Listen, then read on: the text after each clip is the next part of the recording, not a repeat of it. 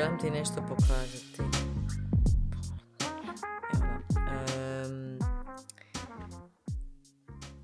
Hej, Eva, malo kasnim, ali sad sam pogledala podcast o stilovima prevrženosti i malo je da kažem da sam oduševljena.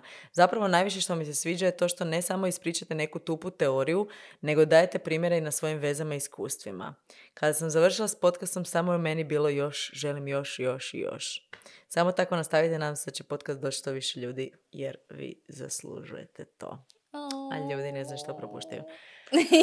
A, uglavnom, hvala. Ja sam odgovorila curki, naravno. Ali evo, sad sam podijelila to sa Mari, bok Mari. Ne. Bok Eva. A bok Mari. Dobrodošli u novi pomalo tumač podcast studio. Halo. Rugala mi se Eva malo prije da zvučim kao njevica. Pa na Instagramu fulava padeže. Makar ja sam fascinirana kak ti znaš sve te padeže. Nije da fulavam, nego ima malo taj, mislim da vuče neki slovenski, kao kažem, o, u. U mom eh, podcast studio.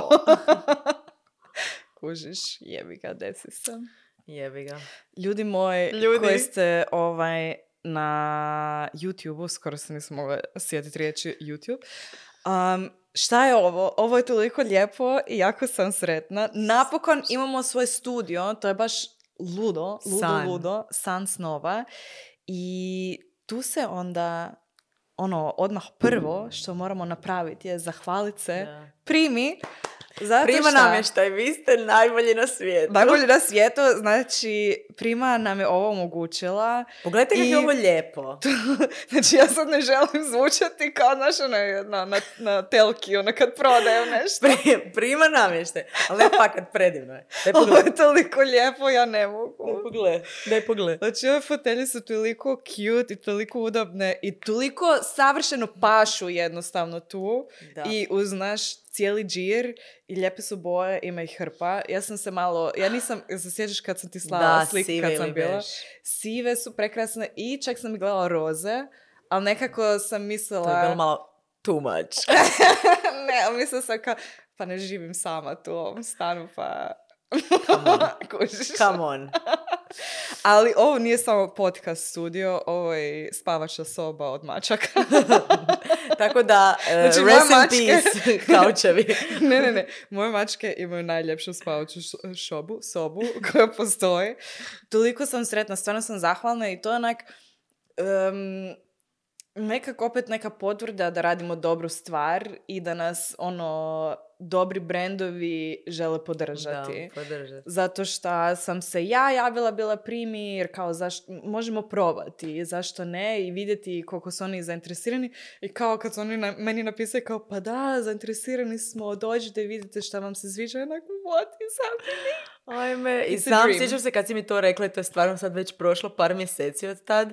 I naravno da smo bile uzbuđene i da nam je bilo stvarno nevjerojatno i sad onak dođem i pogledam ovo i pogledam ove mikrofone i kaučeve predivne i stolić i cijeli aranžman što si se ti fakat potrudila da sve to tak lijepo izgleda i tak mi je bilo nestvarno. Evo, iskreno bilo mi je nestvarno. Da, baš je nestvarno. Onak šaljem svojim starcima u grupu, ono, ljudi, mi imamo novi studio. Ne novi studio, studio. Da, doslovno.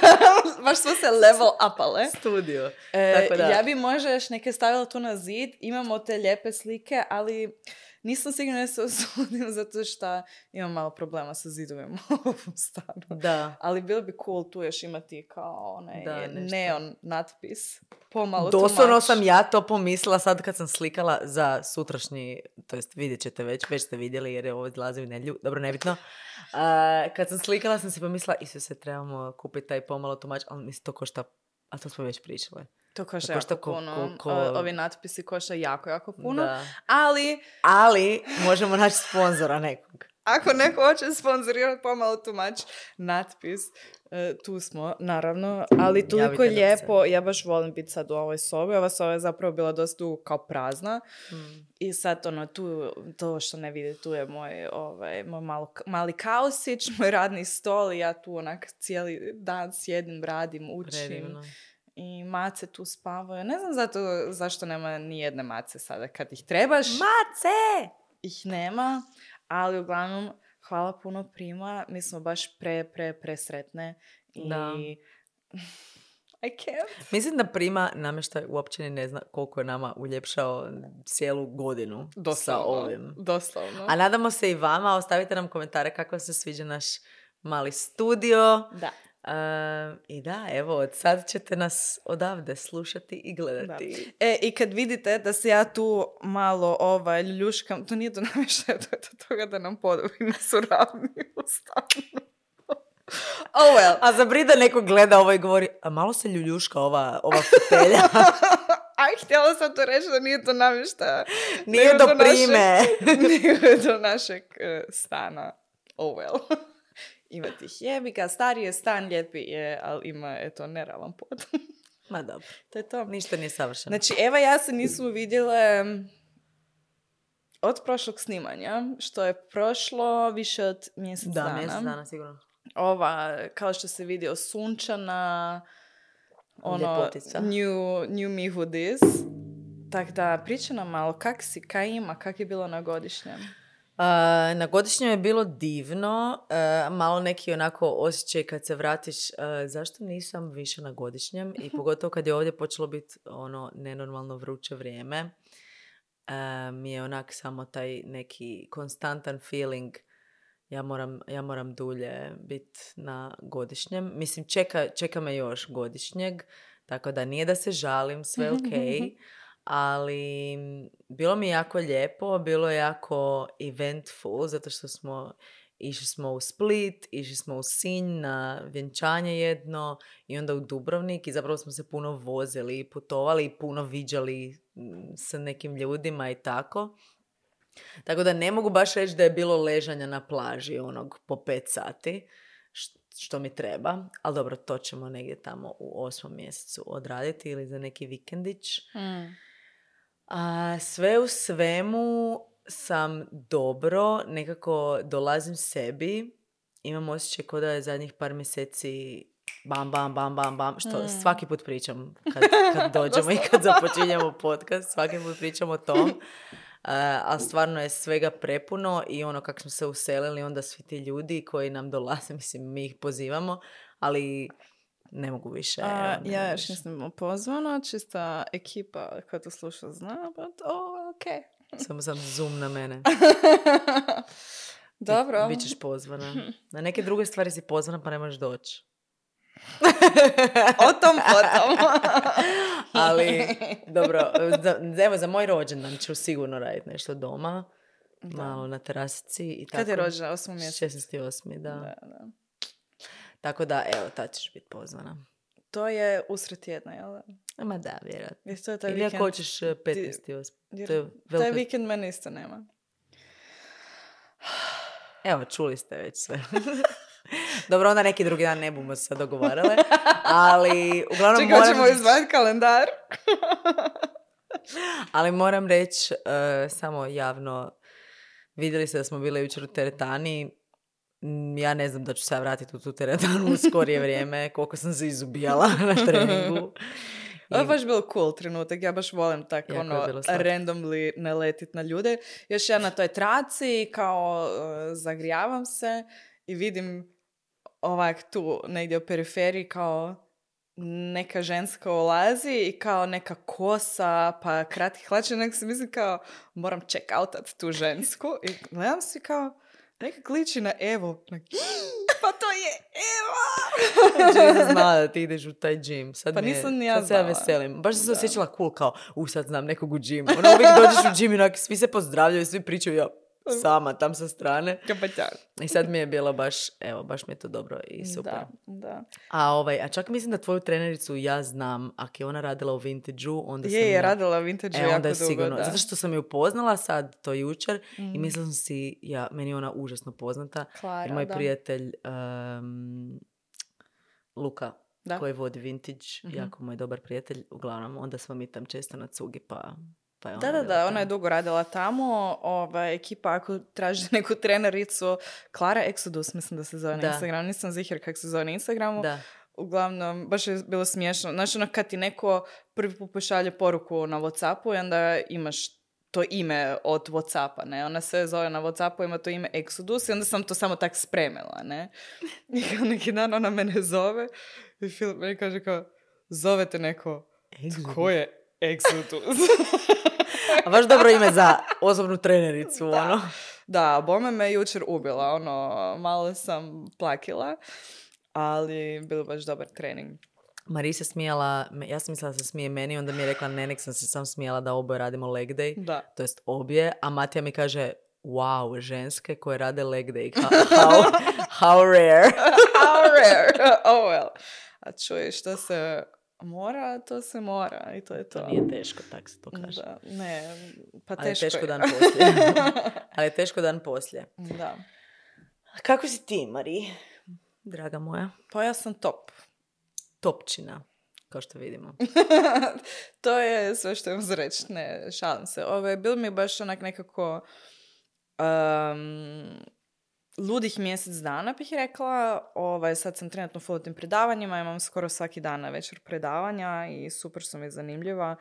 Imala sam baš uh, jedan kolegi ovaj, razvojnu psihologiju koji me ubio. Znači, M je jako, jako e, zanimljiva tema, ali bilo mi je teško. Bilo mi je emocionalno jako teško to slušat, zato što smo puno pričali o djetinstvu, um, stvarima, o stvarima koje se nažalost e, dešavaju jako puno djece i tu smo puno pričali o nasilju i profesorica je jako puno primjera dala ove iz prakse, zato što ona radi uglavnom sa djecom i tinejdžerima.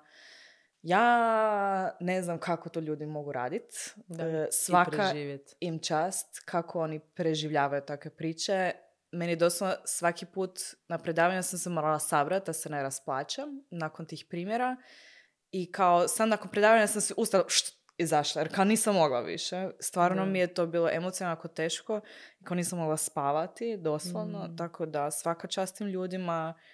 Um, ali prezanimljivo mi je stvarno, ja toliko uživam u tim temama, u tim predavanjima i kao, znaš, ono, lijep je osjećaj kad kužiš, ono, napokon sam nekako pronašla svoje. Mislim, sve što ja radim, to je nekako moje, ali em, nekako i dalje, tipa, to snimanje i Instagram i to, to nekako i dalje, ne znam zašto, ali ne gledam ko e, neki posao i dalje, što je možda onak krivo, zato što je neki malo krivi mindset i možda da to gledam tako bi se moglo dešavati puno bolje stvari, to jest ono više suradnja ovo ono, ali i dalje ne znam, imam taj mindset nebitno.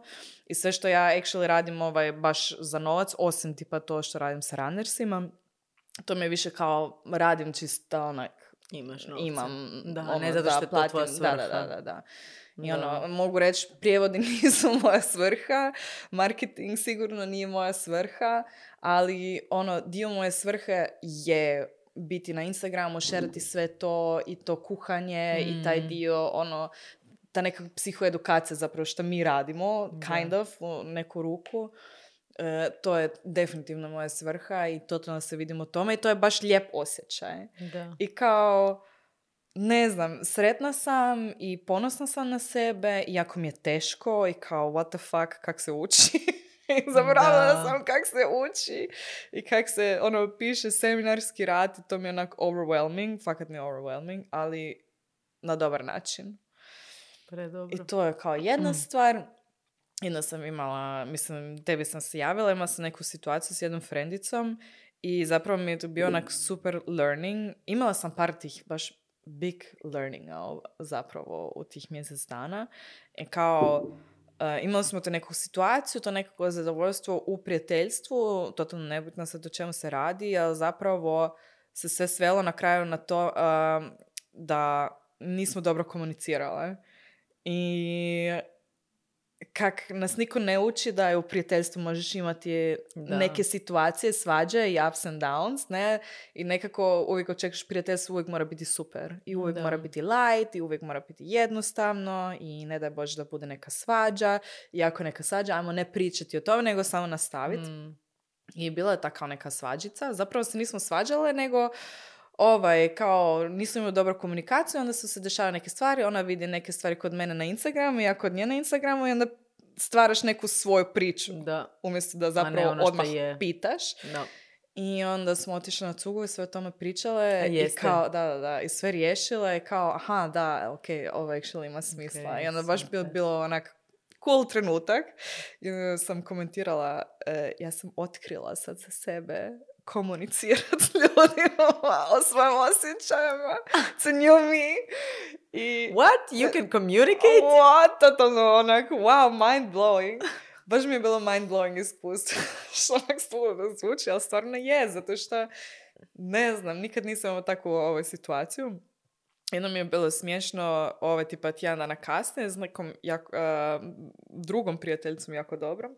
Isto sam imala nešto što mi se nije svidjelo, a uopće nisam čekala, odmah sam je poslala voice poruku kao, ej, um, znam da ćeš ti to cijenit kad ću ti ja to reći i kao ja se osjećam kad se dešava i sam sam ti to htjela reći da ono, Da. kao, bravo Mari. Actually Super. meni kao, I kak je bilo? Kak je bila Top. reakcija? I baš onako, Predobro. znaš, ono, predobro. Marija je došla na novi level. Ja sam došla na novi level, upgradeala sam se. Sad, ono, moram pronaći on, taj fine line, znači, ponekad sam treba šutit. Ne moraš apsolutno sve izgovoriti i sve iskomunicirati. Pogotovo muškarcima. Ne, Pogotovo, ne, ja se slažem, mislim, neke stvari fakat ne moraš uvijek reći. Ponekad moraš i sam sa sobom riješiti Dobra neke strana, stvari. dobra strana tog da govoriš sve stalno, kao što ja govorim Mati, je da on počinje razumjeti koliko je teško meni u mojoj glavi. da, to je Da on jednostavno mene gleda i kaže koliko ti razmišljaš o svem i svakoj maloj sitnici. Da, ono, neki je. kaže, Eva, sve ok, živčan sam, nisam živčan na tebe, samo ono, pus- pusti. Samo ono, Ne moramo sve chill. izrazgovarati. da. Ali baš mi je drago, To mi je onak kao cool stvar, kao naučit o prijateljstvu. Jer u teoriji ja to znam. Znaš, u da, teoriji treba znam. to vježbati. Prijateljstvo isto veza, isto odnos. I naravno da se odnos dešavaju neke stvari. Zašto, zašto bi to bilo samo za romantične odnose, znaš. I u romantičnim odnosima najnormalnija stvar, bar bi trebala biti, ne komunicirati neka nezadovoljstva ili kad su ti se osjećaj povrijedili. Kao to možeš i raditi o prijateljstvima. Točno. Wow. I mislim da ova tanka linija kad skužit da ne moramo reći, a kad da, da nam je potrebno da kažemo, isto ovisi o tom koliko zapravo sebe dobro znaš. Mm. Jer e, da, neke stvari ne moramo reći, ali onda to trebamo sami sa sobom proraditi i znat da nismo rekli Mm. i onda neću zamjerati. Onda Da, to neće e, biti to, nešto to, što to, ću držati sa sobom ono tri mjeseca, aha i sad je i ovo i ovo i, Mm, i držati to. A kad se je. to krene događati, da skupljaš kao neke te informacije zašto ta osoba ono, ta osoba, ne znam, te ne voli dovoljno Mm. ili zašto je ovakva ili onakva, aha, to je dobar pokazatelj, ok, možda bolje da kažeš to, jer očito nije nešto što možeš samo Da. pustiti. Da. To i onda sam imala još jednu super situaciju. Naime, ovaj, Filip i ja smo imali kao neku svađu, ali baš onak textbook, ono. Jel Filip dao se- konsent za ovo? Šta? Jel Filip dao konsent za ovo? Ma, Filip ni ne gleda ovo, tako da zbriga. ne gledam, ne slušam. Ne gleda ni Matija. Ne, nemam pojma što se tu dešava. E, sad, Memo, ako neko poznaje Filipa, nemojte mu da pričat. Ne, smiješna je priča zato što smo se posvadili. Ha, kao- ha, ha. Ali, znaš, zbog neke jako glupe stvari. Ono, baš glupa stvar i bilo je totalno jasno da se ne radi o toj stvari Da, zapravo. nego nešto u background. Znaš, ono... Backstage. I, ono, sad mi je smiješno zato što je prošlo onak tri tjedna i sad se mogu smijati zbog toga. I ja sam imala totalni raspad sistema i kao, ono, fakat mi nije bilo dobro nakon te svađe. Nije ni svađa bila, nego ja sam nešto njemu komentirala, on je popizdio na mene, ja sam popizdila na njega, popizdala na njega i onda smo šutili. Još gore. I kao, mm, Samo se skuplja. Da sam se radilo o čarapama. Znači, tak mi je smiješno zato što je to baš onak textbook smiješno, znaš. I totalno Da. jasno da nije razlog čarapa zašto je on popisao na mene, zašto ja na njega. I onda, ovaj, imali smo baš, za, znaš, ono, u vezama nekako je nekako normalno da se svi bojimo tih svađi, kao to Mm. nije dobar znak kad se posvadimo ovo ono, ali kad zapravo imaš tu svađu i uspješ iskomunicirat Mm. i toliko se povezuješ. I svaki put kad imamo tak nešto, ja uspijem iskomunicirati što se zapravo ispod toga događa i onda krenemo u taj neki razgovor i stvarno lijepo komuniciramo i pričamo. Imate pravi razgovor o pravom st- Da, o da, da, pravoj da. E, to, to, stvari, ne o a ne razgovoru, da.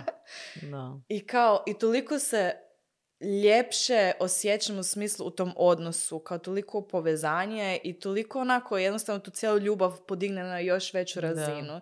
I to je onako bilo, M je on vrhunski reagirao kad sam bila tako u tom ovaj raspadu, nije kao htio fiksat, nego bio doslovno Mm. uz mene i kao to je to, šutili Mhm. smo, on me je zagrlio, ja sam I bio isplakala ono, Boga Isusa je sebe doslovno, znači ja više nisam mogla disati. I ono, nisam više imala ono suze na koliko sam plakala.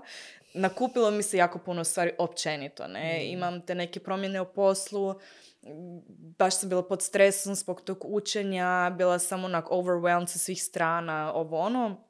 I onda se to jednostavno nakupilo, ja sam plakala i jako lijepo reagirao u tu situaciju, sam je bio prisutan. I onda zapravo smo pustili malo tu temu da se onak skuliramo i onda tipa tri dana kasnije smo baš onak imali full dugački ovaj razgovor. Ovaj, tak je bio dobar razgovor i kao komunicirali smo te stvari zapravo koje su bile ispod površine Mm. i kao wow.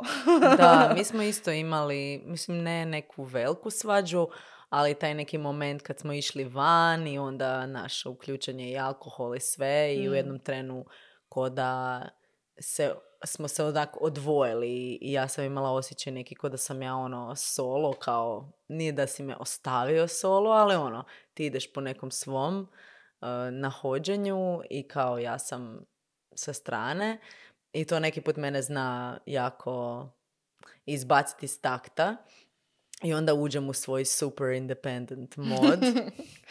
ne treba mi niko da, i ništa. briga, onda ja solo plešem, boli me briga, ti budi solo. Em, I baš sam tad, znači imali smo ono, naravno, neke, neke stvari oko kojih smo se poriječkali, tipa tjedan prije ili tako nešto. I kad sam ja e, njemu rekla, ok, meni jako lijepo što ti mene slušaš i dok ti ja objašnjavam znači, što, je, što me smetalo, ti onak klimaš glavom i, i čuješ, nije da me prekidaš ni ništa, ali ono, ti misliš da samo kao trebaš me poslušati kao ok i idemo dalje, a meni još treba da kažeš da, to sam napravio, oprosti. Mm. I, ovaj, I onda je to bilo ono tipa deset dana nakon ili dva tjedna nakon, opet tak, mislim ne opet, nego neka tako svađa i sljedeći dan razgovaramo i vidim ja njega, mislim inače Matija ima taj tu sposobnost da stvarno čuje moju stranu i da posluša i kaže aha, sad kad mi, sad kad mi ispričaš Mm. svoju stranu, to mi se, ono, vidim da je to fakat tak bilo tebi, Mm. što ja full cijenim, ali ovaj put je rekao, inak vidla sam da mu je teško bilo, da mu nije to došlo prirodno i da je onak rekao, da, ja sam, nisam obraćao pozornost na tebe i onda ovak kao, sorry. I ja onak, ti si tako sladak. I baš ovo što kažeš, toliko je važno, mislim, ja ne znam kako vi svi koji nas slušate i gledate, kako vi u svojim vezama, ako ste u vezi, um, probajte obratiti pozornost na to da nakon svađe, dan ili dva nakon, da pričate o svađi. Mm. I toliko je jedna druga perspektiva, jedna Je, druga totalno energija, drugčija. atmosfera kad dva dana nakon ili dan nakon, kad se malo sve sleglo i već ste se i pomirili zapravo i nastavili ste pričati sve, kad opet razgovaraš o tom što se dogodilo, baš možeš izvući neku poruku za sljedeću svađu. Da, Možeš reći ono, ej, ali meni je, ovo, ovo je zapravo bilo to što me izbacilo iz takta i ja bih voljela da, da, ne znam, reagiraš ovako ili da mi kažeš ovo. I druga strana tebi može reći, aha, ali ja, mene, na primjer, jako smetalo kad si ti Da, da, napravila da, to, da, to da, i to. I puno veća vjerojatnost je da ćeš čut kad nisi u tom stanju obrane. Ono, ja sad imam svoje Mm. stajalište, neko me povrijedio i sad imam svoju obranu, nego ovdje isto čujem pa dobro, da, i možda si ti htio malo biti solo vani, Mm. ali jednostavno, eto, to nije bio taj moment. A druga stvar koja mi je bila jako važna baš u toj situaciji je da sam ja mogla njemu reći, valjda prvi put da sam mogla nekom dečku reći, ali nisi solo. Mhm. I Onak, ja imam, ono, ako smo vani skupa, onda ti nisi solo. Da. Ono, ako želiš ići solo van, super, reci mi ideš solo van, znači nema nikakvog beda, naravno. Ali ako jesmo skupa, ono, ja uvijek imam tebe u primisli, da si ti tu Mhm, mhm, negdje i mhm, voljela bi imati osjećaj da ti imaš mene. I to mi je baš bilo za mene bitno, ne Da. nužno za našu vezu, nego za mene da ja mogu reći, ne, ja želim da imaš mene na umu. Da, da, da. Da, smo da. vani. da Tak baš da. onako ludo kak uspješ prvi puta neke stvari Mm. reći, kao koliko je to lijepi osjećaj. I, I onda, neki put trebaš imati tu osobu za koju znaš da ima kapacitet da uopće Da, to čuje. I da. onda možeš reći. Eto, i to je nešto što sam ja njemu rekla kao prosti. Jednostavno mi je teško pričati tim nekim stvarima zato što nikad u životu nisam imala taj primjer da mogu s muškom osobom pričati Mhm. actually o nekim bitnim temama. Ovaj, nisam to baš imala ni u obitelji, nisam to ni imala u vezama i sad tek učim to i on je stvarno ono ja ne znam, ono, ti si debil cijeli moj život, mislim, pa Bogu, što se tek sad pojavio kad sam mogla Mhm. biti na toj razini, Točno. zato što meni to, znaš, ja se njemu stvarno divim, ovaj, kao muškarac biti toliko i svjestan sebe i okoline Mm. i znat Za muškarca da, je jako svjestan. Za muškarca je jako emocionalno s- Mislim, stvarno je. Mislim, To to, se zove backend compliment. mislim, to je Baš si ludo. pametan za muškarce. Nisam to tako reći, Dobro, nego, znamo, znamo. znaš, ono, Ne u smislu da su muškarci, nego jednostavno nije Zato što fokus njima, na odgoju na, da, kod muškarca nije, fokus lako, to. Da, nije njima apsolutno. lako I pristupiti mi jesmo tome. puno intenzivnije, doživljavamo sve. I znaš, ono, kao muškarac da ti doneseš svjesnu odluku, ok, kužim da imam te, te stvari u životu koje meni nekako i smetaju, koje nekako smetaju u mom rastu i svjesno se odlučiti za to, ja želim raditi na tome i stvarno i raditi na tome. To je Mm. meni big thing, jer Apsolutno. i dalje to nije baš ono normalizirano. Apsolutno. I meni to ono stvarno svaka čast njemu i fakat sam sretna i kao wow. Ok, dobro, ne mogu ja svaki put pričati koliko sam ja zaljubljena. Ona je jako zaljubljena. Ja samo gledam buraz. Aha, moramo snimat. Jer mi danas o snimamo ekstra. To jest, vi ćete danas gledati jednu epizodu, a sljedeći tjedan ide još jedna epizoda Da, Q&A. jer pretpostavljam da će biti ova epizoda jako duga, pa Mhm. ćemo to vrlo vjerojatno rezati u dva dijela, Da. ali o tom potom bumo Možda nećemo, možda danas slušate dva i pol sata epizode. E, sada odmah želim pozdraviti jednog posebnog fana tu i to osoba koja je nama komentirala da zašto mi koristimo toliko engleskih se riječi. Još uvijek priča. Bog, hi! Hi, how are you? Nećemo biti peti. Nećemo biti Malo sam peti. petiša s toga tiče, zato što su jednostavno nepotrebni komentari. Ja sam uvijek otvorena za kritiku i za sve komentare, ali znaš, ono, što se jezika tiče, mislim da je to dosta nepotrebno, zato što se ne odnosi na sadržaj. Ali uglavnom, Da. em, morala sam malo. Kako je peti. Neke, e, ja sam dobila jednu poruku danas od Znači, nije da ste nam se masovno javljali da ste pogledali sve e, epizode, ali jedna osoba posebno je rekla da je poslušala sve epizode, a to je Tamara, tako da bog Tamara, hvala što si Tamara. nas sve poslušala. Hvala. Kao što znate, u zadnjih par epizoda smo rekli da ćemo shout outat ljude koji su gledali sve epizode, tako da ako jeste pogledali sve epizode, javite nam se pa ćete dobiti mali shout out. Da. I srčeko od nas. Počinjemo. Hoćeš Šta? Pitanje. I Da, ti, ti meni moraš Pitanje za postaviti pitanje. Ja tu Znači, svoju ja imam sva pitanja. Ja isto, evo besplatno. Ovaj, ja imam sva pitanja za naš Q&A, Da. eh, jer smo shvatili da toliko pitanja, toliko predovih pitanja ste nam poslali da nema uopće smisla da Marija otvara ste svoj. ono, step upali svoj game. Ja sam Evi u šali ove komentirala da ste slali tak dobre, uh, tak dobra pitanja zato što sam vas šejmala prošli put. Kao ekipa, uzbiljte se. A, ali Mariji kao uvijek ima pitanje da pitanje, bla, bla, bla, pitanje za nas dvije, da se malo bolje upoznamo i da nas svi upoznate i da vi dobi- dobijete neko super pitanje za možda prvi dejt ili drugi dejt ili peti ne, dejt. ovo nije za date prijem. Ok, Ovo baš za opoznavanje možda m, kad nekog već ovaj, Dugo znaš. dugo znaš. Idemo. Što nikad nisi rekla svom ocu? Pa... Ovo nije za upoznavanje, nego za group therapy. Što nisam nikad sve rekla svom tati, a kao htjela bi mu reći ili kao što mu nisam nikad rekla i... Kao u smislu možeš. puši kurac. To, To se definitivno nisam potreba- da se to roditeljima ne kaže, ne znam, bar sam ja tako odgovorila. Ne znam, A, ali... Da, što nisam nikad rekla svom tati. Mm, a kao važno mi je ili bi mu Mhm. htjela reći. Pa... Shit. Što nisam nikad rekla svom tati?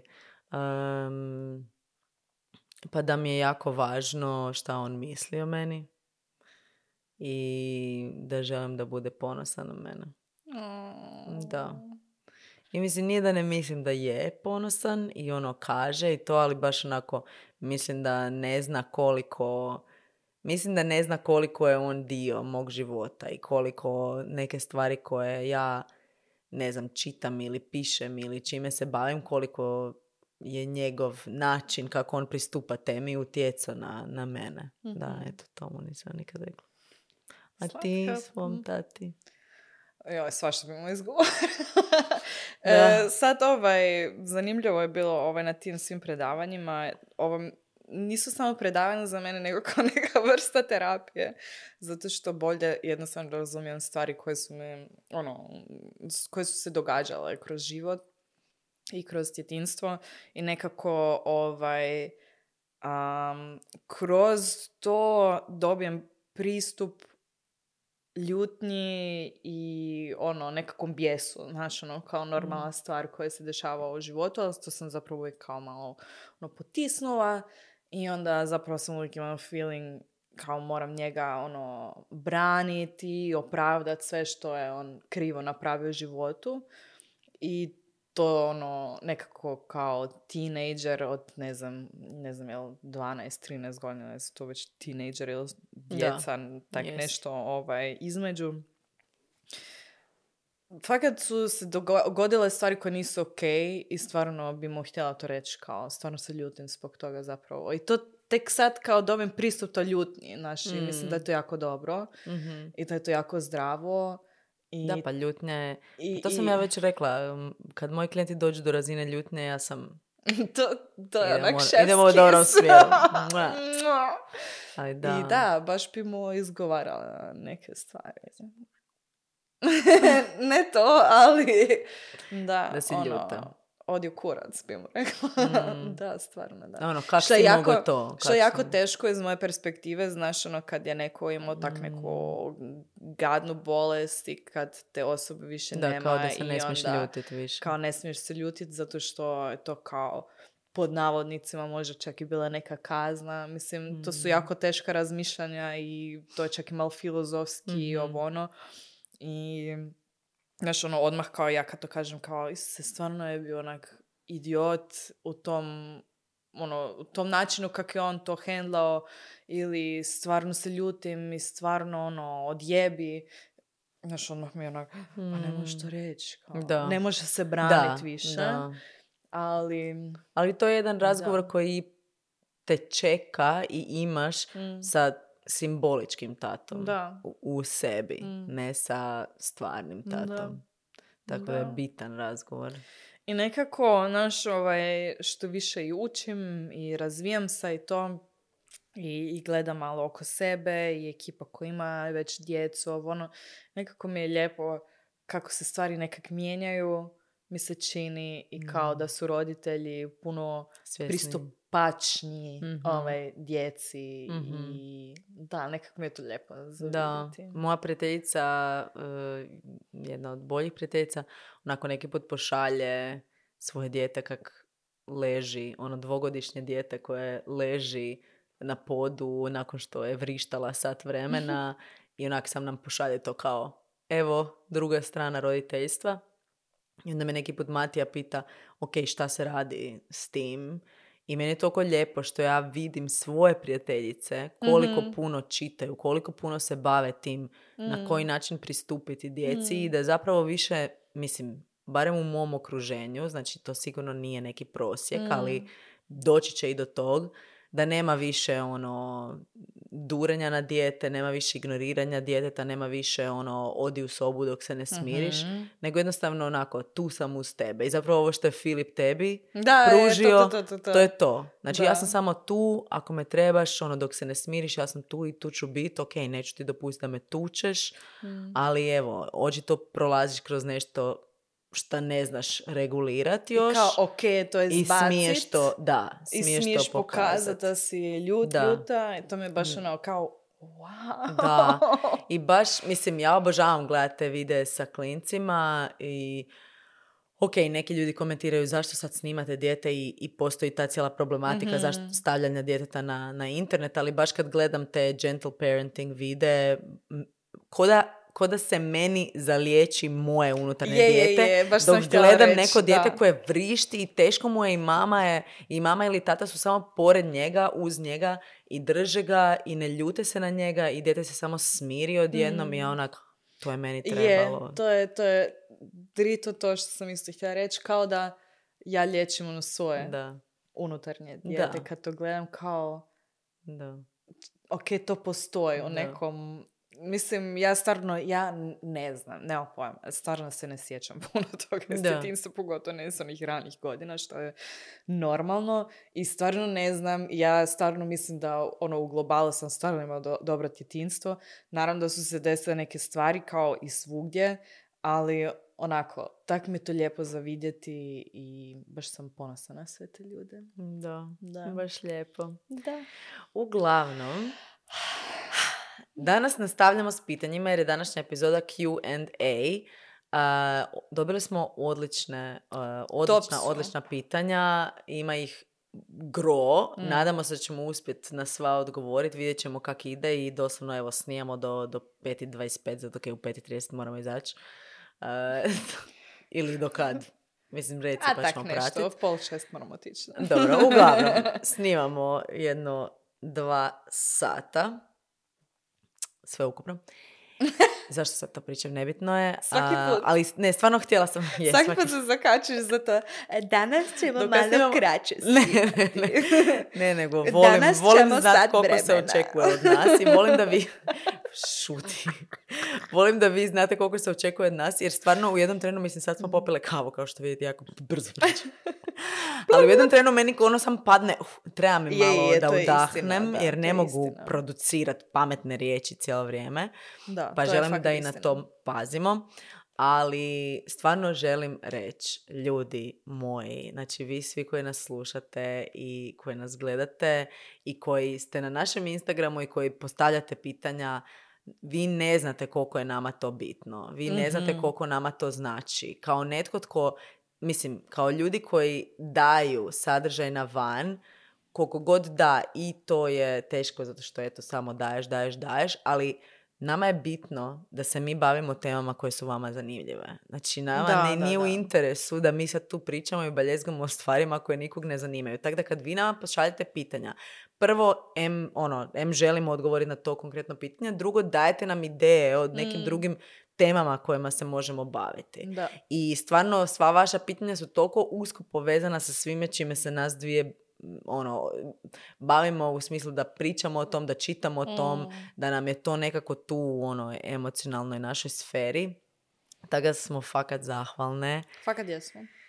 I stvarno I- ova pitanja su baš ono, Da. wow, fakat su, o, neka pitanja su baš deep, čak i Je, malo ja ću- filozofski. Da, ja ću baš početi sa e, prvim pitanjem, a to je ovo zadnje pitanje koje smo dobili, koje ti ni ne znaš Aha, koje, to, ti ga to ni nisam ne znam. poslala. Ok, zanimljivo. ali mislim da je super, super, super pitanje i da ima veze sa nekim temama koje smo, koje smo već obradile do sad, ali je to potaknuto tim našim podcastima, znači kaže osoba, moje pitanje je potaknuto vašim, a i drugim podcastima koje trenutno slušam, na što si i sama pokušavam odgovoriti, pa me zanima vaše mišljenje na tu temu. Zašto nas neka smrtna bolest promijeni i u tom trenu odlučimo živjeti zapravo ono što želimo živjeti? Na primjer, ti si rekla da želiš naučiti još jedan jezik, kao da bi dobila, da dobiješ neku dijagnozu da bi naučila još jedan jezik. Marija je rekla da bi išla na masaže itd. Pa me zanima Ne zašto... mogu vjerovati da sam ja to rekla. Slatkica. Ona bi uživala u životu. Pa me zanima zašto nas tek takve dijagnoze podsjete da je život kratak i da je kraj iza ugla. Zašto tek u toj situaciji osvijestimo da je smrt blizu, kad je ona stvarno blizu i može nekome biti sutra, nekome tko je savršeno zdrav. Kako zapravo prihvatiti radosno to i krenuti živjeti taj svoj život bez nekih glupih ograničenja i strahova. E sad, um, postoji dva velika razlika, znači ja, e, dva velika razlika, Isuse Kriste, dvije velike... Bitno da se ova meni ruga. Eto. ne rugam se, meni je fascinantno kako ti uopće možeš govoriti hrvatski kad evo ni Hrvatica ne zna. Postoji dva velika razloga i bitna razloga iz perspektive neke psihoanalitičke, recimo, makar nisam psihoanalitičar. Isuse, mobitel će mi crknut. Dobro. Um, jedan je, znači ovo što, što tu piše, um, aha, zašto tek u tim situacijama osvijestimo da je smrt blizu? Zato što je prirodno da shvaćamo stvari zdravo za gotovo. Znači kad, kad se ljutite na sebe jer shvaćate stvari mm. zdravo za gotovo ili kad se ljutite na druge zato što shvaćaju stvari zdravo e, za gotovo, e, zapamtite da suprotno tome je živjeti u strahu. Da. Suprotno e, od tog da ono si mislimo aha, pa da, život je tu i živjet ću i sutra. Suprotno tome je anksioznost i panika i e, strah, ne znam, hipohondrija, e, strah od tog da će nam se nešto dogoditi, da će se nešto dogoditi našim bližnjima i to svakodnevno, to ne bi bio život. Tako da, to je jedna stvar. A drugo, zašto tek kad smo blizu smrti, to smo bile pričale u jednoj epizodi, sjećam se, ili sam to pričala masovno u live zašto tek kad smo blizu smrti dobijemo taj tu životnost i tu osjetimo tu blizinu zapravo života i želju za životom, to je zato što se kontrasti ne nalaze na suprotnim stranama, znači nije smrt ovdje, a život ovdje, nego su oni zapravo jedan krug i smrt i život su tu dvije točke jedna pored druge. I zapravo suprotno od smrti i suprotno od života je indiferentnost. mm a smrt, to jest kad smo blizu smrti, kad imamo neku dijagnozu ili netko, netko blizu nas, blizak, blizak nama umre ili vidimo da se nešto dogodilo, onda dolazi ta želja za životom. I zato kad gledate, ne znam, ekipu koja, bat, koja skače s padobranom ili ekipu koja se bavi ekstremnim sportovima, ti ljudi su najbliže smrti zapravo, jer je vrlo vjerojatno da, mislim, vrlo je velika mogućnost da će im se nešto dogoditi, a tad se osjećaju najviše živo. Mm. I zapravo je poanta, mislim, barem meni života, na umjetan način onda moći sebi prouzročiti, ne ovako da ideš skakat s bungee jump jedan svaki tjedan tak da si shvatiš da možeš živjeti, nego na taj neki umjetan način u smislu jednom si to doživio, jednom si to ono, iskusio što to znači živjeti život punim plućima i to je najčešće bilo u nekakvoj avanturi ili u nekakvom riziku i ono, moć, moć se vratiti tom osjećaju u mm. bilo kojem trenutku. I da sad kad sjedimo tu i znamo da nam se neće ništa dogoditi, da opet mogu prizvat taj osjećaj i osvijestiti onak, wow, mi smo sad žive i kroz nas ono prolazi onak ta neka energija i zapravo smo ono, toliko zahvalne što smo ovdje. Ne treba za to nužno dijagnoza, ali je jako, jako prirodno i normalno da, mm. da kad pomišljamo na tako nešto, da onda nam se ono prioriteti malo iskristaliziraju.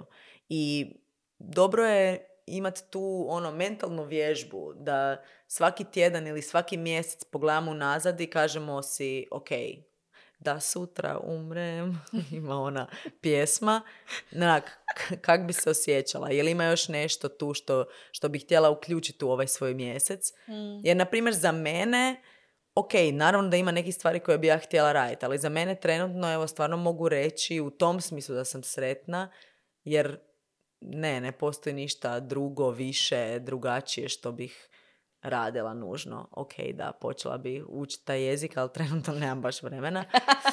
Pa onda više ta mentalna vježba za svakog. Da. da. Da, mislim, nemam tu sad fakat više ništa za dodati, jer je skoro sve, ono, skoro sve bi bilo onako suvislo, ali mislim to je... Suvišno. S- Dobro. Ali smart words. Smart words. Um, uglavnom, mislim, to je, ja- kao što si rekla, prirodna stvar. E, ljudi općenito, naš mozak nije baš ono programiran na to da možemo pojmiti što ono za 10, 20, 30 godina i hvala Bogu što ne možemo. Možemo imati svoje planove i to, ali jednostavno naš mozak ne funkcionira tako, što je dobra stvar, pretpostavljam.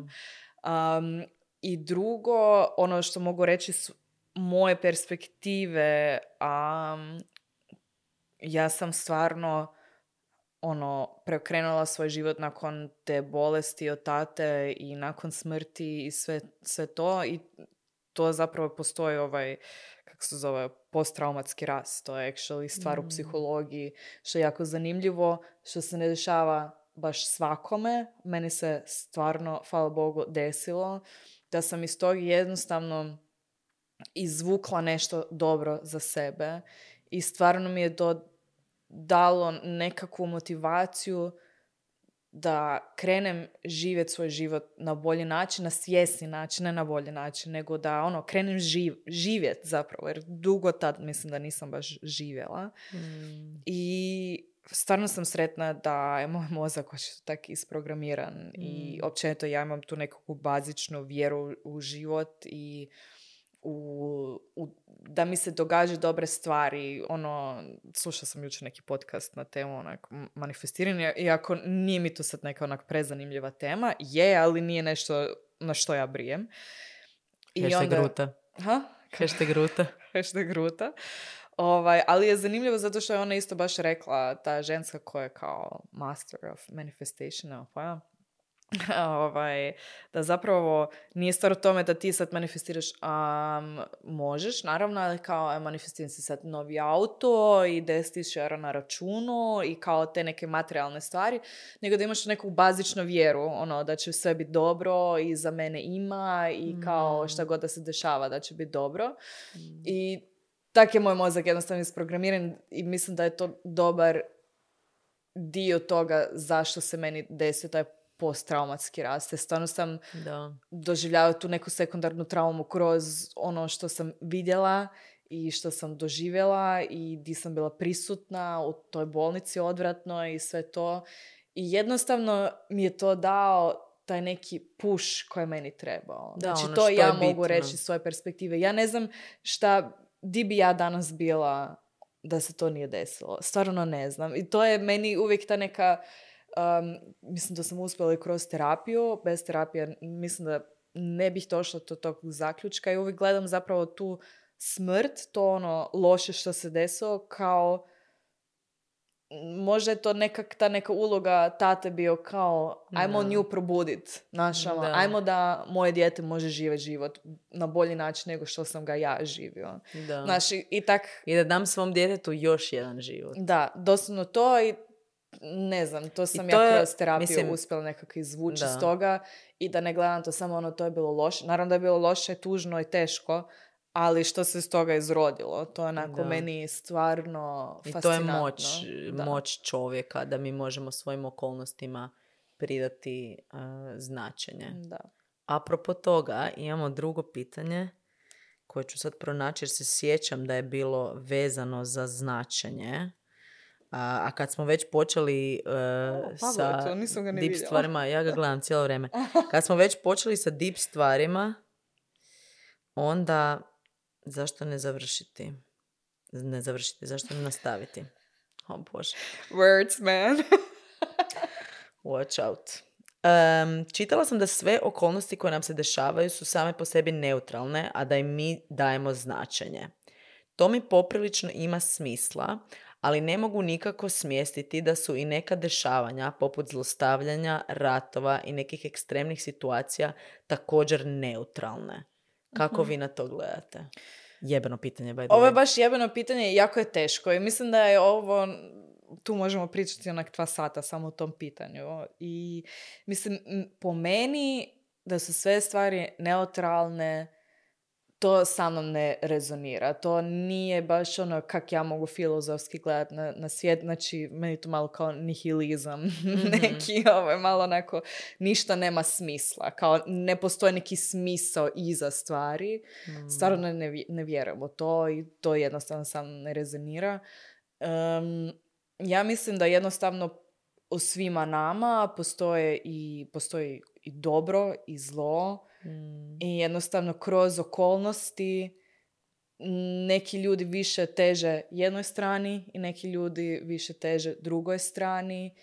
I ja to ne mogu gledat neutralno. Ja Mm. stvarno osobno ne mogu gledat na to neutralno jer Da. onda ja sam baš biće, ja trebam smisao. Ja Da. moram vidjeti neki smisao. Pa ja mislim da je to točno i ovo što, što kaže tu. Znači, sve okolnosti su same po sebi neutralne u smislu njihova, znači to što se događa samo po sebi nema je li to dobro ili loše iz neke perspektive svemira. Ako pogledamo da smo mi jedna od Da, da, da. ne znam koliko milijuna e, galaksija koje imaju ne znam koliko sustava zvijezdanih unutra i onda u je to tim... mogu prihvatiti, ali realno Da, za ali pojedinca... Sigurno, točno to. Znači, ono- ovo što kaže, mi im dajemo značenje. Mislim da se tu gubi jedan dio, a to Mm. je ako su okolnosti neutralne, a mi im dajemo značenje, to ne znači da to značenje nije istina. Da. Da. Tako da ja na to tako gledam. Da, Doista, ja da. dajem svemu značenje jer ja imam ovaj, ja gledam na, na svaku osobu kao na svemir za sebe. Znači, ako, ako zamislim cijeli svemir, da smo mi unutra ono mala jedna sičušna, uh, jedan slič, sičušni planetić, da, neko tamo, neko biće ono izvanzemaljsko na nekoj drugoj galaksiji boli ih briga za em, rat bilo Mm. gdje na, na planeti Zemlji. Prvo zato što ni ne zna za to, a drugo jer to na nikako, ni na koji način ne utječe na njega. U tom smislu je to neutralno, Neutralno. ali nije neutralno iz naše perspektive, iz moje perspektive. I to što mu ja dajem značenje, Mm. a idemo i dalje, idemo i politički. Jedan rat za dvije različite osobe na dvije različite strane znači druge dvije različite stvari. Mm. Nekome je jedan rat uh, mi idemo po tome što je naš, što, po to što je naše, a drugome je taj rat i mi branimo ono što je naše. Da. I sad, to je isto, to je isto različito značenje. Činjenica da se događaju ratovi, činjenica da, da se događa zlostavljanje, činjenica da ima ono, jedna osoba koja napada drugu i, i, i povređuje joj njen dignitet. Da, to, to mi vidimo kao civilizacija, kao nešto loše. Mm. I to što mi dajemo tome značenje, a to nisu samo, nismo samo molekule koje se ponašaju eto nekako jer sve, sve postoji zb- zbog nečeg i sve ima neki svoj uzrok i sve ima neku svoju posljedicu, to ne znači da to nije istina. I Da. to je onaj dio gdje je teško nekad u životu doći do tog e, momenta kad shvaćamo da ne postoji istina i ne postoji objektivno, postoji doslovno samo sve naše perspektive. Da. I to je teško meni bilo jako na političkoj razini da vidim, na primjer, um, i sigurna sam da ćemo doći do jednog trena kad ćemo snimati o tome svemu epizode, zato što su nas ljudi i pitali o tim nekim stvarima, ali ono, istovremeno vidim osobe koje, u, u kojima vjerujem da govore o jednoj situaciji na jedan način i ja, ja se slažem s njima, a onda ih iste te osobe za koje mislim su hipereducirane govore o jednoj drugoj Mhm. situaciji i ja se ne slažem s njima. I sad taj, taj trenutak kad svačaš stvari nisu objektivne. Povijest nije objektivna. Da, da. Mislim, sve nešto što čovječanstvo proizvodi nije objektivno, nego je perspektiva. I to nije relativizacija Mm. stvari, nego jednostavno činjenica da nema jedne, jedne istine. Pa onda u tom smislu da sve stvari koje se događaju nemaju značenje dok im čovjek ne da značenje. Mm, apsolutno. Znači, na, našim tumačori, to jest tvoj... Tumačori, nisam iskužila. Tumačeri. tumačori. Naši tumačori e, i mali pas Kali i, i veliki pas Ben, oni ne pridaju značenje kako mi to razumijemo. Znači, mi Mm. ne možemo to znati, tako da u tom smislu bi... Da, rekla da je. apsolutno. Da. Idemo dalje. Idemo dalje. Em, Čekaj, čekaj, čekaj, čekaj, čekaj, čekaj, čekaj. Ima gro pitanja, ljudi moji. Ajde, idemo sa jednim. Easy. Kako vi prepoznajete kvalitetne momke? Idemo sad na dating. dugo ih nisam prepoznala. ne, je, nekako mislim, ovaj, opet krenem od sebe. Ovaj, ja jako dugo nisam prepoznavala svoje kvalitete i što je dobro u meni i što nije tako dobro u meni. Mm. I nekako kad sam ja krenula raditi na sebi i skužala, ok, to su kvalitete koje ja volim, to jest koje ja poštujem. I onda sam to počela prepoznavati u drugima, jel ta osoba to ima što je meni bitno. I to je zapravo opet, ja sam baš nekako gledam od sebe, svoje perspektive i ono što je meni bitno, jel ja to vidim u toj osobi ili ne vidim u toj osobi. I to je kind of Mm. to za mene. Kako prepoznajete kvalitetne momke? Um, aha, po čemu prepoznajete čemu? Oprosti, da, sad sam vidjela da sam ja tu malo iz improv. I to je jako subjektivno. Znaš, ono što je tebi super momak, to ne znači da je meni super momak. Mm. Znaš, ono što je moje frendici super momak, možda Mm. meni to koma momak, ali njoj je top. Znaš, ono, Mm. meni je nekako bitno da ta osoba ima samosvijest, da može čuti drugo mišljenje i da to može prihvatiti to drugo mišljenje, da je sposobna za ovaj komunikaciju Mhm. i da ima i neki nježan dio.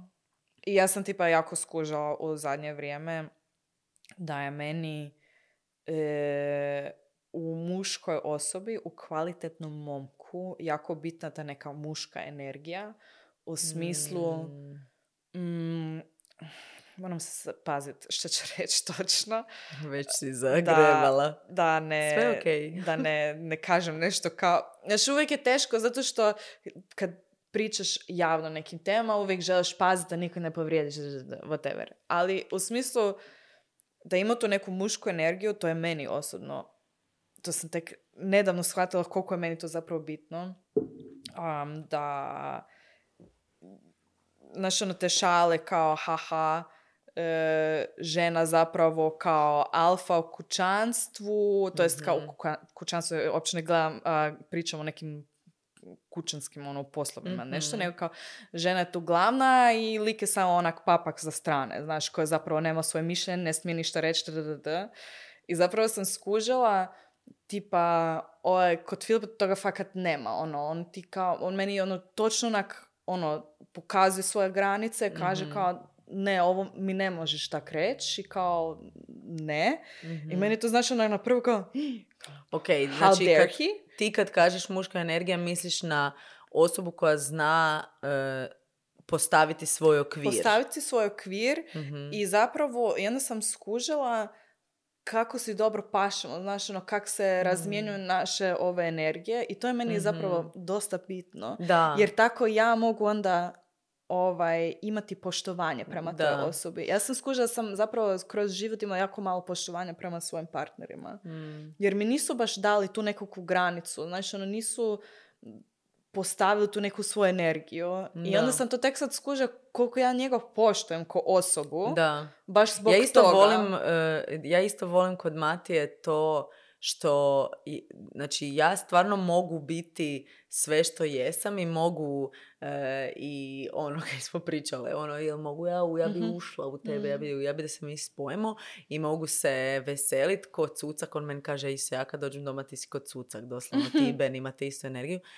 i mogu se ludirati i zajebavati sve, ali postoji jedan moment kada on kaže ajde Eva prestani s dječjim glasom pričat. Ono, aj dosta sad. Znači, to mi sad smeta i i da, ja isto to cijenim kod njega. Mm. Ili kad, kad ga ja ono cijeli dan ga jebem. A daj sad ovo, a daj, a daj ja bi ovo. a daj- I on samo, ok, sad prestajemo s Mm. tim. Mm. I na neki način, da, postavlja tu granicu i kaže, e, sad nemam više pimpla, ono, da mi skačeš po glavi Da. i moramo malo se zaustaviti. I mislim, važno je da mi imamo Da. to isto. Ali... I kao kind of a trial and error, ono, Da. vidiš ono kroz, kroz različite odnose što tebi paše, što ne, da. koje, koje kvalitete ti voliš nekoj drugoj osobi, koje ne voliš. I onda mislim, ne možeš to, znaš, ne tražiš životopis od osobe kad Točno, kreneš da, dejtat. moraš vidjeti. Ono, razgovor, mislim da sam si tu raskrvarila usnicu, je moguće? Ne, Nisam. mislim ne vidim. Ono, dobro, nema veze. Uglavnom, ono, kroz razgovor, kroz pitanja, kroz različita iskustva, onda vidiš nekako kako to Mm. osoba diše, kako funkcionira, kako se ponaša u životu. Ali ono što sam htjela prije reći, ono, zapravo mi je krenulo to biti jako ružno, ono, i, i mislim da sam slušala neku priču na radiju i kao ružno mi je bilo kako se prikazuje, kao, kako se prikazuju odnosi, znaš, ono, kao, muški su neki papci tu sa strane i kao, e, žena može raditi kako god hoće. Mislim, to sad glupo zvuči. Ovisi gdje si bila. Ja sam bila na nekim predavanjima zadnjih par vikenda gdje sam čula suprotno, ali ne smijem ti reći gdje sam bila. To je da, ti poslati. da. Ovaj, tak, ono, u, u javnosti se puno tako Općenito, priča i mhm. to mi onak nekako, znaš, ono, degradira Da, te druge osobe muškarce. i to, to, to mi je to, ta degradacija Ja isto ne volim to ružna. kad, e, ne volim to, sad smo ušli u drugu temu totalno, ali ja isto ne volim to kad se muškarce pos- prikazuje kao neke osobe koje su na pola u odnosu Da, da, i kojima da, da. odnos zapravo nije toliko važan, nego eto, Mhm. ajde da možeš nekog zagrliti pojebat, a sad ove Mhm. sve ostale stvari zapravo kontrolira ženska osoba u heteroseksualnim odnosima. Mm. Ne? Da, i slažem se s tim da se, da se puša ili jedan narativ e, da je muškarac papak. Ako, Mm. je, ako je sve u redu u vezi, onda je on sigurno papak. Da, da, da, da, da, da. Um, I kao da žena zapravo određuje tempo i određuje e, kako veza ide i kamo veza ide, ono kao, kao da muškarci ne odlučuju sami za sebe. Mm. I u raznim nekim odlukama koje smo Matija i ja doveli, donijeli u svojoj vezi je bilo dosta preispitivanja njega i, i možda čak i gledanja iz te perspektive kao da on, ono, on bi znao meni reći ja ne znam zašto me ljudi ispituju toliko i preispituju stvari kao da ja nisam svoj čovjek, kao da ja ne mogu Mhm, mhm. donijeti svoju odluku Da, da, da. ali zato što je to možda nešto e, što što tradicionalno se gleda kao da je nešto što žena puša, a ne Mhm. muškarac, Da, onda se automatski da. misli da on nema ni, ono, no say in it Da. na engleskom. A, meni još jedna stvar po čemu ja prepoznam kvalitetne momke e, i tu sad govorim kao heteroseksualna osoba, to je heteroseksualna žena, em, kad muškarac ima ženske prijateljice s kojima nikad nije ništa imao, Mhm. a, meni je to, baš sam primijetila kod Matije da on ima puno prijateljica s kojima ništa nije imao i to mi onako daje taj neki da, e, šalje mi poruku da gleda na žene kao na osobe, Mhm. zasebne osobe s kojima može otići na kavu i razgovarati o stvarima i ne mora biti samo Mhm. kao um, means to an end, Mhm. a da je seks je end Mm. goal. Nego, eto da, samo ta osoba kao ta osoba mi je, mi je super i ono, she just happens to be a woman. Mm. Um, evo, to je Engleski. nešto što... A to sad sam malo namjerno Ovo mi je lijepo, da, uopće, tipa, meni to sad nije sad toliko, nije mi ni palo na pamet i isto ne bih rekla kao da mi je to neka, neki kao prioritet, ali lijepo svakako, znaš. Mm. Mislim, teš, ka- kako prepoznate kvalitete, ono, kroz druženje, kroz pitanja, komunikacije, kroz zajednička iskustva. I onda Da. vidiš, je li to to za mene ili nije? I onda Da. odlučiš. I po tome kako se, kako se ti osjećaš pored Pa tog da. muškarca. Da, to sam to. Jer ako se osjećaš ko da se moraš stalno dokazivati, ako se osjećaš ko da te se zapravo uopće ne sluša i Mm. ko da bi bilo svejedno da li si ti tu ili neka druga ženska, da, onda nije dobro. Idemo dalje. Zašto ljudi više ne prilaze u živo? Idem prvo s kratkim pitanjima, da malo pam, pam, pam, pam. Mislim, ja to kužim, jako je teško. Mislim da nije istina da više ne prilaze u živo. Znam puno primjera, ti to nije istina. Um, ali da je teško, teško je. I možda, ne znam, kad su na nekim krivim mjestima i ka znam, te, te- teško mi je, zato što meni teš, teško reći zato što ja nisam ta osoba, znaš, ono, Aha, meni tipa jako teško prilaziti nekom Mhm. uživo, um, jer sam tu više na ovaj, povučenoj strani. Um, ja nisam primijetila baš da muškarci ne prilaze. Pa jebeno, evo, sorry, nismo svi Mari. ne, ne, ne, ali Ne, kao, ne, se. pričam Ali samo mislim- sebi, nego mislim da je vidim i po svojim evidentno- prijateljicama. Mislim da je evidentno da ako i ljudi prilaze manje u živo, što vjerojatno je istina sa svim dating Pa da. aplikacijama, mislim, lakše je sramotit se i Mm. riskirat odbijanje u svojoj sobi kad nitko to drugi nije vidio, Mm. nego uživo kad svi vide da nekome doslovno prilaziš i netko te isto tako i vidi i gleda u oči. Puno je intenzivnije doživjeti odbijanje u četiri oka Da. nego A znaš kaj, i to ne kažem sad da brani muškarce, apsolutno ne. Ono, mislim da muškarci Da, zaista žene moraju... znaju biti jako grube. Znaju biti grube i nek, nek jesu, baš me onak briga za, za to, nego kao mislim da muškarci moraju općenito ovaj malo step upat svoj game, zato Oh, što for sure. više nije isto kao prije 20 godina. Znači, žene su Da, žene nisu jako puno više. postigle ovo općenito kao ženski U razvoju. rod u Da. razvoju. e, jako su educirane, e, imaju standarde, nije više kao ok, ja trebam muškarca da bi bila ono e, sigurna, da bi imala financijske mogućnosti, da, da, da. Točno. Onda Više to moraš nije nešto potreba. drugo ponuditi. Moraš actually neke drugo ponuditi i žene imaju visoke standarde neki Da. imaju. I to Da. je, mislim, to je, to mi je smiješno, to je, da, ali kao to je, poče biti problem. A pa da, problem muškarcima. Da. Nama ne. Da, ne, ne, ne že- mislim i ženama, zato što žene teško pronalaze actual Da, partnere s da. kojima mogu onako ostvariti to što žele ostvariti. To je full zanimljivo. Slušala sam mislim, neki podcast na tu temu sa nekom antropologinjom, ja se to Mhm, kažem, da, iz Amerike, koja je radila neke studije na to i kako je prati taj razvoj već onak 20 godina i pisala neke knjige. Jako zanimljivo. To je zapravo jedan od razloga zašto toliko žena ide na ovaj egg freezing i to. Zato što Mm. oni ne mogu naći partnera koji je actually Na, na dovoljno dobar razini. na njenoj razini da može biti njen partner i roditelj i to i zato, zato oni Da. moraju raditi actually I kažu da je, kažu da je, zap- mislim da je i patrijarhat e, na neki način ili na sve načine zapravo kriv za to, jer je patrijarhat uvijek, baš sam čitala neki članak o tom, kako je uloga muškarca, mislim i uloga žene, ali žene su nekako uvijek bile mm, na strani ono, kak da kažem, žene su mogle biti puno više stvari u smislu karakterno Mhm. nego muška, u usporedbi s muškarcima. Muškarci su, Mm. to se zove ono man box, onak, stavljeni u jednu kutiju muškosti iz koje ne možeš izaći. Zato, na primjer, samo kao primjer, eh, postoji stereotip da ono, muškarci ne mogu biti biseksualni, nego ako si ti Mhm. biseksualni muškarac, nije nek si gej i Mm. praviš se da nisi gej, a z- ono, zapravo si gej i nemoj govoriti da si Da, biseksualan, a za žene se vidi seksualnost kao nekakvo fluidno, Mhm. f- fluidno nešto i Da. pa dobro, malo ti se sviđa cure, malo proučavaš, zato što za Da. nas taj dio naše uloge ženske nije toliko striktno određen i tako je u puno različitih stvari Mm. kako se muškarci oblače. Mislim, žene oblače i hlače i suknje i to je ok, a Da. muškarci samo oblače suknje. Pa I nema boga da, ob- e, suknje, hlače. I nema boga da obučeš suknju jer ono, onda, ok, dobro, kao, ali on, to znači nešto za tebe.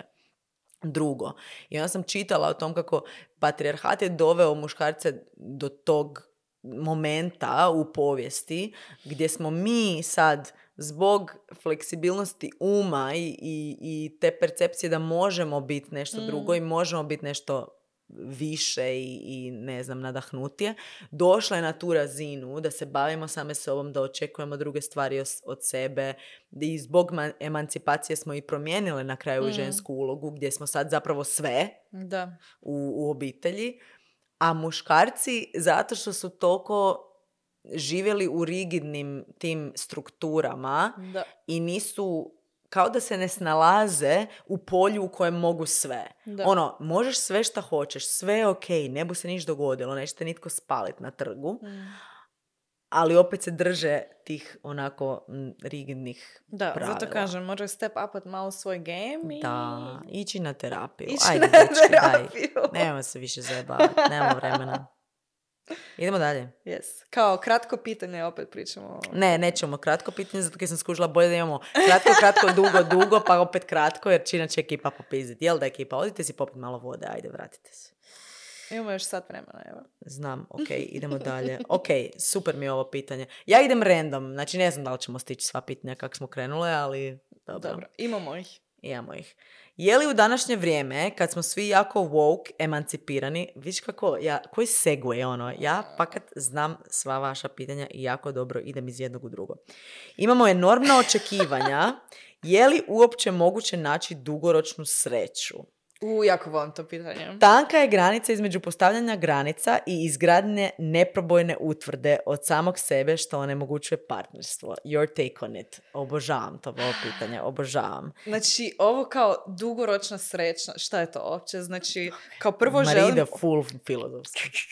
Ne, ovaj, zato što e, jako mi je to zanimljivo. Sreća, znači, sreća nije stanje, sreća je emocija. Znači, mi osjećamo sreću u nekim trenucima i e, nije realno očekivati da ćemo biti stalno sretni i da je sreća... Možemo biti zadovoljni. Da, sreća nije destinacija, nije cilj, jel tako? Nego kao...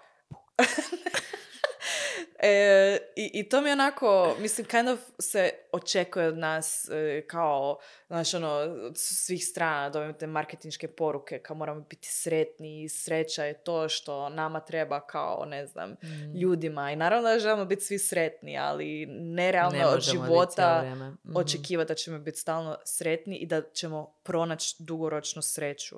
Ali ono što možemo napraviti je naći smisao života za nas Mhm. i to će za mene biti nešto drugo nego ćeš biti za tebe i težiti tome da nekako živimo taj smisao, znači da pronalazimo nešto ne znam što nas ispunjuje ovako da radimo, da radimo nešto što ima smisla za nas, da Mm. ovaj imamo odnose koje nas ispunjuju, da imamo ono taj neki veći smisao života koji će nas nositi zapravo kroz sva stanja u Mm. životu. Jer ono, imamo ups and downs i ono kad imamo downs, ono, znamo zbog čega smo tu. Da. I to opet daje to nekakvo zadovoljstvo na kraju. Ok, i tu je sad pitanje, ja mislim, kao sad kad smo svi woke Dobro?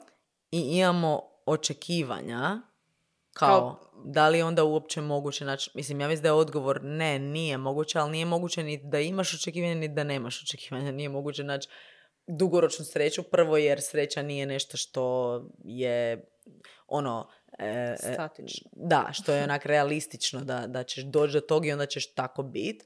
A isto mislim da... Kao, e, tamo je sreća, idem tamo. Da, a isto mislim da, barem što ja vidim, je taj dio možda kad smo, kad smo svi na toj nekoj razini, kad znamo kako bi se drugi ljudi trebali ponašati, da isto možemo ući u klopku, a to je da stalno em, glumimo policajca svima Mhm. i da se postavljamo stalno kao netko tko zna bolje od nekog drugog i mislim da se to često dogodi i na društvenim mrežama. O da. ono taj dio aha to si rekao ili tako si se postavio ne smiješ tako i nemoj tako govoriti evo mislim samo primjer ono neko nama govori da ne koristimo engleske fraze ono ok dobro.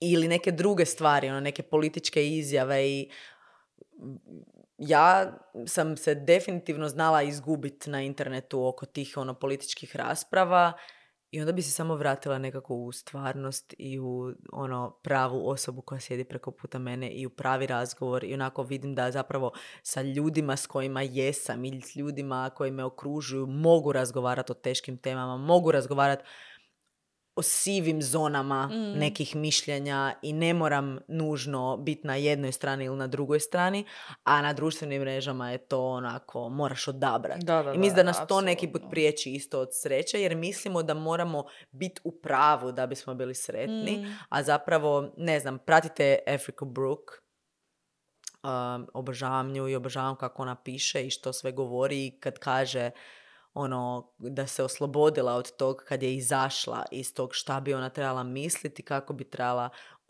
ka- ono, kako bi se trebala opredijeliti za neko mišljenje ili u nekoj temi kad je shvatila ono, ne, stvari su sive Mm. i ok da su sive i ok da ne znam nekad što mislim i da nemam, da nisam još odlučila.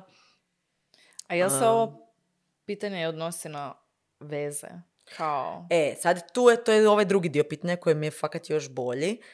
Tanka je granica između postavljanja granica i izgradnje neprobojne utvrde koja onda onemogućuje partnerstvo. Pa mislim da nije tak tanka ta granica. Zato što kad mi imamo osobne granice, to ne znači da je to zid. Nego te granice mogu biti fleksibilne. Ja Mm. imam granicu i točno znam što želim, što ne želim. Ali u nekim trenucima moram biti i fleksibilna oko toga jer Mm. sebi ću naštetiti na kraju krajeva ako nisam fleksibilna od tim svojim Mm. granicama. I mislim da, i mislim da je stvar u tom koji je uzrok granice. Da li je uzrok granice um, moje, moja zaštita mojeg integriteta Mhm. um, i mojeg ono dobrog osjećaja ili je uzrok granice jer se ja bojim da će me neko povrijediti. Da, da, da, da, da. Ono, ako je uzrok granice, ono, ja postavljam granicu i ne dam ljudima blizu, A to, više nije ni granica. granica, pa to je da, zid. to je zid, točno. Mislim, ja se slažem da je, Je. tanka nekad granica između tog, sad smo 15 puta rekli riječ granica, ali ono da je tanka linija, recimo, između tog i da neki put ljudi ne razumiju. Um, znam i ja ljude koji kao imaju jako stroge granice, a to je zapravo zato što su bili dosta povrijeđeni i Mhm. ok, trenutno su u toj fazi. Mislim, naše granice se mijenjaju i kako, i, i kako izražavamo granice se mijenja isto s vremenom. I neki put je netko upravo izašao iz neke traume ili upravo osvijestio neku traumu i vrlo mu je Mm. važno da ima te granice trenutno, a te granice onda s vremenom mogu uz rad i terapiju mogu postati onako malo mekše Mm. pa onda i omogućiti odnos. Mislim, ja mislim da je svakom, da je svakoj osobi ovaj, bitno da ima odnose. Tako da ako netko nema baš odnose ili nema neke zadovoljavajuće odnose u životu, vrlo vjerojatno je To da je ih jedna želi. basic potreba. Točno. Ali ne znam kak ti, ja baš gledam kao granice i zidove baš kao totalno različite stvari. Granica je meni nekako Apsolutno. sama po sebi uvijek zdrava, Apsolutno. a zid je više to što me štiti, znaš. A Ja to objasnim ovako eh, svojim klijentima. Granica je nešto što osigurava da, od- da se odnos nastavi, Mhm. a ne nešto što zaustavlja odnos. Da, da, da, da, da. Tako da ako ti stavljaš granice, ali zapravo to zaustavlja odnos, to onda nije granica, to je onda vjerojatno zid. Da. A ako postavljaš granice i kažeš, hej, ja, meni je stalo do ovog odnosa i zato ti želim reći, kad napraviš ovo i ovo, ja se ne osjećam dobro i ne bih htjela biti u toj situaciji. To znači ja želim biti u drugim situacijama s tobom, E, pa to, to, molim te, to. nemoj to na taj način Mm. napraviti jer to mene povrijedi. Nice. Ok. baš smo se ulaufali nekako. Dobra kava. Ok, idemo, da. Kako izražavati svoje potrebe i što nam smeta? Mislim, daj, sorry, ali ja sam toliko smooth with it. Kako izražavati svoje... Ova osoba koja mrzi naše engleske nazive će ovo popizdit na ovoj epizodi. Kako izražavati svoje potrebe i što nas smeta, a da nas on stvarno čuje i poželi nešto ispuniti, promijeniti, a ne da bude odgovor tipa, ma ne trebaš se tako osjećati, ja stvarno ne znam što ti smeta i nastavi po starom. Mislim da je Ok. malo gaslighting. da, da. Kao prvo, ne možemo znati kako će druga osoba reagirati i ako osoba nema kapacitet, znači toliko sam, toliko sam previše iskoristila taj imati ili nemati kapacitet, ali mi, meni to ima jako smisla. Ali Dajte to je recite vam jako to ide na važna kurac. stvar u svim odnosima Točno, ako osoba da nema kapacitet- kapacitet ili nemaš. Mislim, netko ko kaže ne trebaš se tako osjećati, cool story bro, ja se sve tako sjećam. Uh, ja stvarno ne znam što ti smeta, pa evo ja ti sad govorim što, ti, što mi smeta. Da, ne možemo mi govoriti na taj način da netko kome je, kome je normalno reći tako nešto, kome je normalno reći uh, ne znam zašto plaćeš i nakon što mu ti objasniš zašto plaćeš, ne možemo mi tu puno promijeniti. Mi možemo promijeniti, ok, da li ja želim nastaviti biti u odnosu s tom osobom ili ne. Ali postoje isto super načini da se izražavaju potrebe. Mm. Na primjer, e, ne govoriti ti uvijek e, meni ovako i onako se smije Meni je to, to radi. toliko teško, ali znaš ono, kak je to smiješno, ne želiš nešto reći i onda moraš full razmišljat jer si svjestan tih stvari i onda ja onak razmišljam kao krenem nešto reći i onda kao, ne, čekaj, čekaj, moram to nekako preformulirati. Ne, ne, ne glavno. počinjati s ti i ne koristiti uvijek i nikad. Znači, te riječi Zapravo bi bilo najbolje da riječi ti, uvijek i nikad iz, doslovno izbacite to iz svog riječnika. Znači, potreba se izražava sa ja porukom. Hmm. Meni treba da kad dođem doma, da, da me pogledaš, da imaš kontakt očima sa mnom, da na moment makneš mobitel i da imamo 10 minuta kad sjednemo Hmm. i razgovaramo. I sad kako će tebi na, na to netko reći, ma ne trebaš se tako osjećati, ja stvarno ne znam što pa mora biti idiot.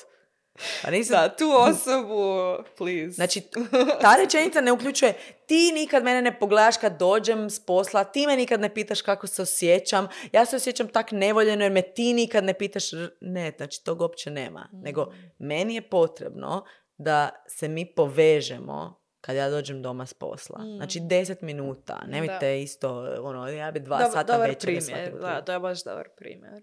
Da. Da, dosta toga komunikacija neki ljudi jednostavno ne mogu čut. To isto. To je to. je Ali onda je to da. onaj dio gdje ja radim na tom da budem što direktnija i jasnija oko toga kakvo ponašanje ja želim Mhm. među nama. Ne šta ti trebaš napraviti, šta ja, mislim, nego kako želim da mi budemo. Da. I onda što sam ja jasnija i direktnija, a to isto znate tako što osjetite. Znači, ja mislim, možda je ovo jako abstraktno, ali ja mislim za sebe, ja osjetim kad sam ja stvarno rekla točnu svoju potrebu. Mhm. Kad sam ju ja izrazila, a ne kad sam rekla, "E, meni to smeta. Nego kad sam stvarno izrazila svoju potrebu, ja osjećam onak mir. I onda što više, što više vježbate i izražavanje svoje potrebe konkretno i direktno To i je ono jasno. što sam rekla na početku, kako sam sada otkrila Točno, se... kak- kak komunikaciju. Ali što više vi je. um, vježbate tu komunikaciju potreba, to će vam i manje biti ok da netko odgovara, ma ne trebaš se tako osjećati. Zato što vi vježbate sami sa sobom da je vaša potreba ok. Mm. I da je dovoljno vrijedna da bi ju netko poslušao i da bi se netko ono, ravnao prema njoj, da bi ju netko uvažio, to jest da bi netko uvažio vas. Mm. Evo, Pablo ovo ne može Pablo. čut. Pablo je otišao nemojte iz ove trebe. Uglavnom, znači vježbanje. Eto, A Pablo je baš taj lik koji će vas gaslightat. Da, Da. žeši gaslight. Em, idemo dalje. Kako mislite da će izgledati dating svijet u budućnosti? Joj, ne znam. Malo mi je onak sve friki, moram priznat. Sad sam čitala nedavno ovaj, da se desio prvi brak između ženske i AI lika. znači, Ja se užasno bojim tih robota. to mi je onako, ali zapravo je uvijek bilo tih nekakvih čudnih stvari i kao likovi koji se udaju za svoje aute i te neke spike. Ne znam, stvarno ne znam. Mislim, jako teško predvidjeti uopće kad se tehnologija tak razvija, kak se razvija tom brzinom. Ja se neka, ja mislim da ćemo biti nekako sve bolji u komunikaciji.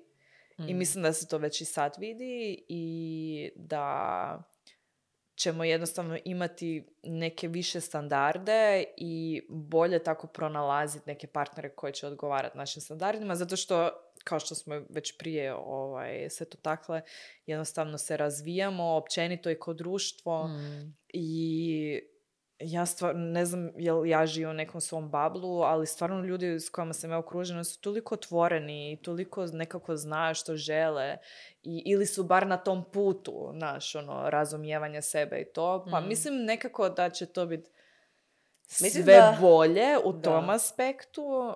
To će sigurno veći fokus biti na digitalnom svijetu, Mm. Ko zna s tim ono naučalama i to Isuse, što sad vidim da ti imaš. Getting the Love You Want knjigu. Da, to je super knjiga. Da? To je baš dobra Ja bi mi ju posudila. Bi.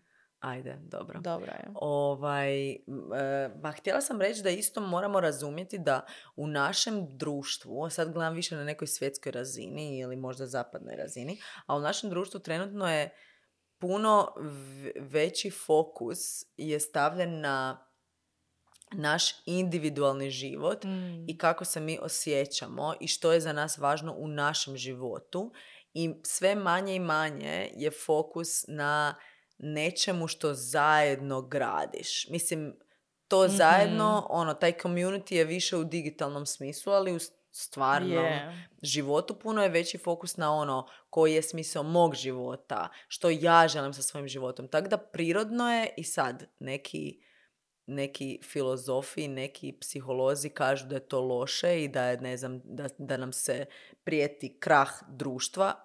Ja ne bi išla baš tako dramatično, ali da, dolazi kraj jednog društva. Dolazi Mm. kraj društva iz 50-ih, 60-ih, 70-ih, kad je ono još uvijek bilo trebaš imati obitelj i treba, trebaš stvarati djecu i to, je, to su jedini ljudi koji će te voljeti, nigdje drugdje ne možeš pronaći smisao svog života. Mm. Ok, još uvijek neki ljudi žele samo to i to im je fokus i s 22 godine se vjenčaju i imaju djecu. All glory to them, ono. Ali u velikoj većini sad u zapadnom svijetu je kao da ljudi više vrednuju taj svoj život i žele ga istražiti na drugačije načine. Mm. Ja mislim da u budućnosti da, puno kasnije će ljudi ulaziti u ozbiljne veze, puno kasnije će ljudi imati djecu, puno manje ljudi imaju djecu. A, Mm. neka istraživanja pokazuju da tinejdžeri, ono, da od kad, su, od kad se rade istraživanja o tinejdžerima, da tinejdžeri današnjice, da se puno manje seksaju, da puno Je, manje da. ovaj, su jedni s drugima. To mi je ovaj, jedna od mojih najboljih prijateljica pisala diplomski rad na tu temu. Predobro. To je baš Gen Z, mislim, kao da. Da. oni zapravo jako malo seksa imaju i to. Da. I sad, da li je to dobro, da li je to loše, mislim, postoje puno različitih perspektiva. Ako je nekom, ako netko misli da je eto poanta života imati djecu, da, onda ako se manje seksaš, vjerojatno manja mogućnost da ćeš imati djecu. Um, a s druge strane, možda su im neke druge stvari bitne. Ja kad gledam Gen Z, ne znam, ja ono, mislim, nisam dugo otvorila uopće TikTok, ali mi je, ja sam bila fascinirana TikTokom i Mm. fascinirana generacijom e, Z i, i time ono koliko, koliko su ta djeca svjesna, koliko informacija mogu držati u glavi, koliko, e, Mm. koliko vrednu svoje mišljenje, koliko misle, misle da je njihovo Ludo mišljenje je, da, bitno. je Meni je to baš predivno, meni je to lijepo kao Mm. dijete koje ono u školi bilo praktički izopćeno što sam imala svoje mišljenje, što su mi stvari bile bitne. Ovaj, I to je bilo nešto kao joj, kvariš svima zabavu. Da vidim da djeca imaju, imaju platforme na kojima mogu doći i govoriti o stvarima kojima, koje, koje su njima bitne, da se zanimaju za očuvanje planete Zemlje, da se zanimaju za to kako ćemo promijeniti svijet, Da. makar bili ono 3% da. svoje generacije, mislim da je sigurno više nego neke generacije prije i zbog tog što se poruke mogu poslati ono toliko daleko i da cijela, cijeli Da. svijet može vidjeti. Mislim da je to bitno. Malo smo sad otišli od teme, uglavnom dating. Da, evo mislim smo rekli. Mislim, općenito ja bih voljela nekako vidjeti u budućnosti, ne samo što se datinga tiče, nego tog nekakvog romantičnog dijela života da se malo maknemo od tih kao nuklearnih obitelji, znaš, Mm. ono samo mama, tata, dijete i to je to, sve što postoji i onda smo mi ono t, t, t, t, Zapravo nego da se opet natrag u vraćamo ono ono community Točno. i Točno, ta community ili kak, kak bi moja em, babička rekla, ono, daj, ajmo onak tri, četiri familije, ono, ajmo kupiti neku zemlju, izgraditi To bi bilo kuću tak i lijepo! svi živjeti skupa, onak, mislim da nam je to s- To bi cilj bilo prejebeno. Pa da, Koliko da bi nam bio život lakši. lijepo i, aj se bože, Ah. 15.000 puta. Ne samo za djecu, za pse jebote. I to isto. A, imamo dva pitanja e, za koje bi ja rekla odite pogledat ove neke naše epizode. Imamo pitanje kako da znam da li, na- da li mi terapeut odgovara, odnosno da je vrijeme da promijenimo. To smo stvarno, ja mislim, pokrile Mislim u, da jesmo. da, u epizodi o terapiji. Tako da, ako nešto nije jasno, mislim, slobodno se javite, ali mislim da smo Da, pričali o tome i u, i u Q&A čak vrijeme da smo pričali o tom. Tog se ne sjećam. Da, u onom cijelom dijelu e, o terapiji. Em, I možete li malo više objasniti koncept sjene? Znači, da li smo to pričale, to smo pričale, imamo druga epizoda nam je o tom, ne? Je, znači, prva imamo epizoda je o teškim stvarima prve u životu. Dvije, mislim, da, Da. da, da, su sjene. Teške da. stvari u životu i druge su baš na osobnoj razini sjene, tako da... Ali ima tu još nekaj sa ova koja je stavila, to je posla za sjenu, ono sa projiciranjem. To mi je bilo zanimljivo. Pa da, da li je baš nešto, ali mislim da smo baš pričali o tom, ali dobro, da li je baš uvijek nešto što nam se ne sviđa kod drugih ljudi naša projekcija, kada nas netko povrijedi kako je to naše ogledalo. Mislim da definitivno nije sve projekcije, znači može ti se nešto ne sviđat. Stvar je u, Imati projekcija stav o nečem, da. da. projekcija je e, podsvjesno, nešto što je nešto što se događa podsvjesno. Projekcija je kad ne možeš shvatiti, kad ne znaš zapravo šta je ta osoba napravila, ali te stravično iritira i ono digne ti se kosa na glavi kad ta Mm. osoba u prostoriji ne sviđa ti se, ne želiš pričati s njom, ne želiš vidjeti njenu stranu, znači to je projekcija. A ne kad je Ali netko ne jebeni idiot prema Ta, tebi. to tako ovaj, generalizirala, jer ponekad Dobro, ja je sad jednostavno neka energija koja ti, ne, da, koja ti ovaj, ne paša ili ne znam, možda neki miris ili nešto onak što onak baš onak primal u nama. Wow. Da, ali meni to onak isto, zato što oh, kak mi to ponekad ide na živce, ono, kad idem u nešto i onda krene overthinkanje, je li to sad projekcija ili to ja stvarno ja sad osjećam ili ja imam pravo na to mišljenje ili zapravo je to nešto u meni. Znači, onak, baš bude teško ponekad, kao jesam ja sad I zato što put to može ući u toksični dio. To što su stvari oko nas, naše ogledalo, to ne znači da smo mi krivi za nešto što nam se Mm. događa i to ne znači da smo mi ono jedini u kon- ono pod kontrolom, da jedino imamo mi pod kontrolom sve što se Da, nama da, da. događa. Ne, nego da to može biti nešto što možemo koristiti za sebe Mm. u nekim drugim trenucima. Na primjer, imam klijenticu koja, imam više klijentica koje se neki put fiksiraju u, fiksiraju na specifične stvari koje im je netko rekao ili specifičan Mhm. odnos koje su imale i neki put bude teško shvatiti ok, ti svi odnosi trigeriraju neku ranu od prije. Nije samo ta osoba to, Mm. jer onda ne bi trajalo, ta, ta bol ne bi trajala toliko dugo. Neki put se može vidjeti da bol nije proporcionalna tome što se dogodilo. Čak netko, O, da, znači da, da, klijenti da, da. sami kažu, ne razumem zašto me to toliko jebe, prošlo je toliko već dugo vremena i mene to još uvijek jebe. Pa zato što možda nije stvar u tom odnosu i toj osobi, nego je to nešto što te podsjeća na nešto od prije. I Mm. to su stvari koje mogu biti ono mogu biti ogledalo. Ogledalo u Mm. smislu, aha, ovo mi se već događa par puta. Jel mi poznati ovaj osjećaj od prije? Mm. Što je to? Jel, jel meni, jel mi, jel tipično za mene da se ovako osjećam? Jel imam sama Da, u svojoj glavi da. ono, mene ljudi stalno napuštaju, Mm. mene ljudi ne vole, ja nisam dovoljna. Na- To su stvari koje su ono i nekakva uvjerenja koje su nam unesena u prvih pet godina svog, u prvih pet godina života, a nije zbog tog što eto, ne znam, Nikola od prekjučer nije, na, nije odgovorio na poruku. Ne. Da, znači možemo zapravo u tim situacijama kad mislimo da potencijalno projiciramo ono nešto svoje na nekog drugog, možemo, ako smo već na toj razini da razmišljamo uopće o projekcijama, kao može napraviti neki korak unazad, malo onak razmislit, je li to sad stvarno ta osoba ili je li to nešto što se meni inače događa, taj neki Mm. pattern ovaj, razmišljanja, malo razmišljati o tome, jel se ja mogu staviti u cipele te druge osobe, Mm. jel stvarno ta osoba kao mene nije pozna jer me ne voli ili je li to nešto Da. u meni što ja zapravo osjećam pa mi je onak lakše jer ja nemam dovoljno, ne znam, ljubav prema sebi Da. i zapravo sebe ne volim i da, onda, pa se onda preispitujem. e, aha, on mene nije pozvao na date jer me ne voli ili Da. nešto. Mislim, Ja uvijek, uh, primjer. ja volim raditi onak vrlo simple, uh, very plain uh, vježbu, a to je ono, ajmo brainstormat sve razloge zašto je ta osoba to napravila, Mm, a da nemaju veze s tobom. mhm. I onak, ajmo vidjeti ono, šta sve može biti. I onda krene, aha, pa dobro, možda e, ne znam, se bori sa svojim nekim unutarnjim problemima, možda se on boji e, Mm. povezivanja, možda je zapravo tih tri dana bio na nekom poslovnom putu. Mislim, ne u smislu excuses, nego Da, da, da. postoji m- milijun razloga zašto se osoba ponaša kako se ponaša, a da nema veze S s nama. nama. Kako smo Da. sad došli do tog, ne znam. Uglavnom, nadam se da smo odgovorili na pitanje. Idem ja malo na ova pitanjca koja su nam u responses na Instagramu, jer želim isto shout out ljudima koji ne idu na anonimni, Mhm. na anonimni link, nego nam pošalju pitanje ovako. Pa idemo.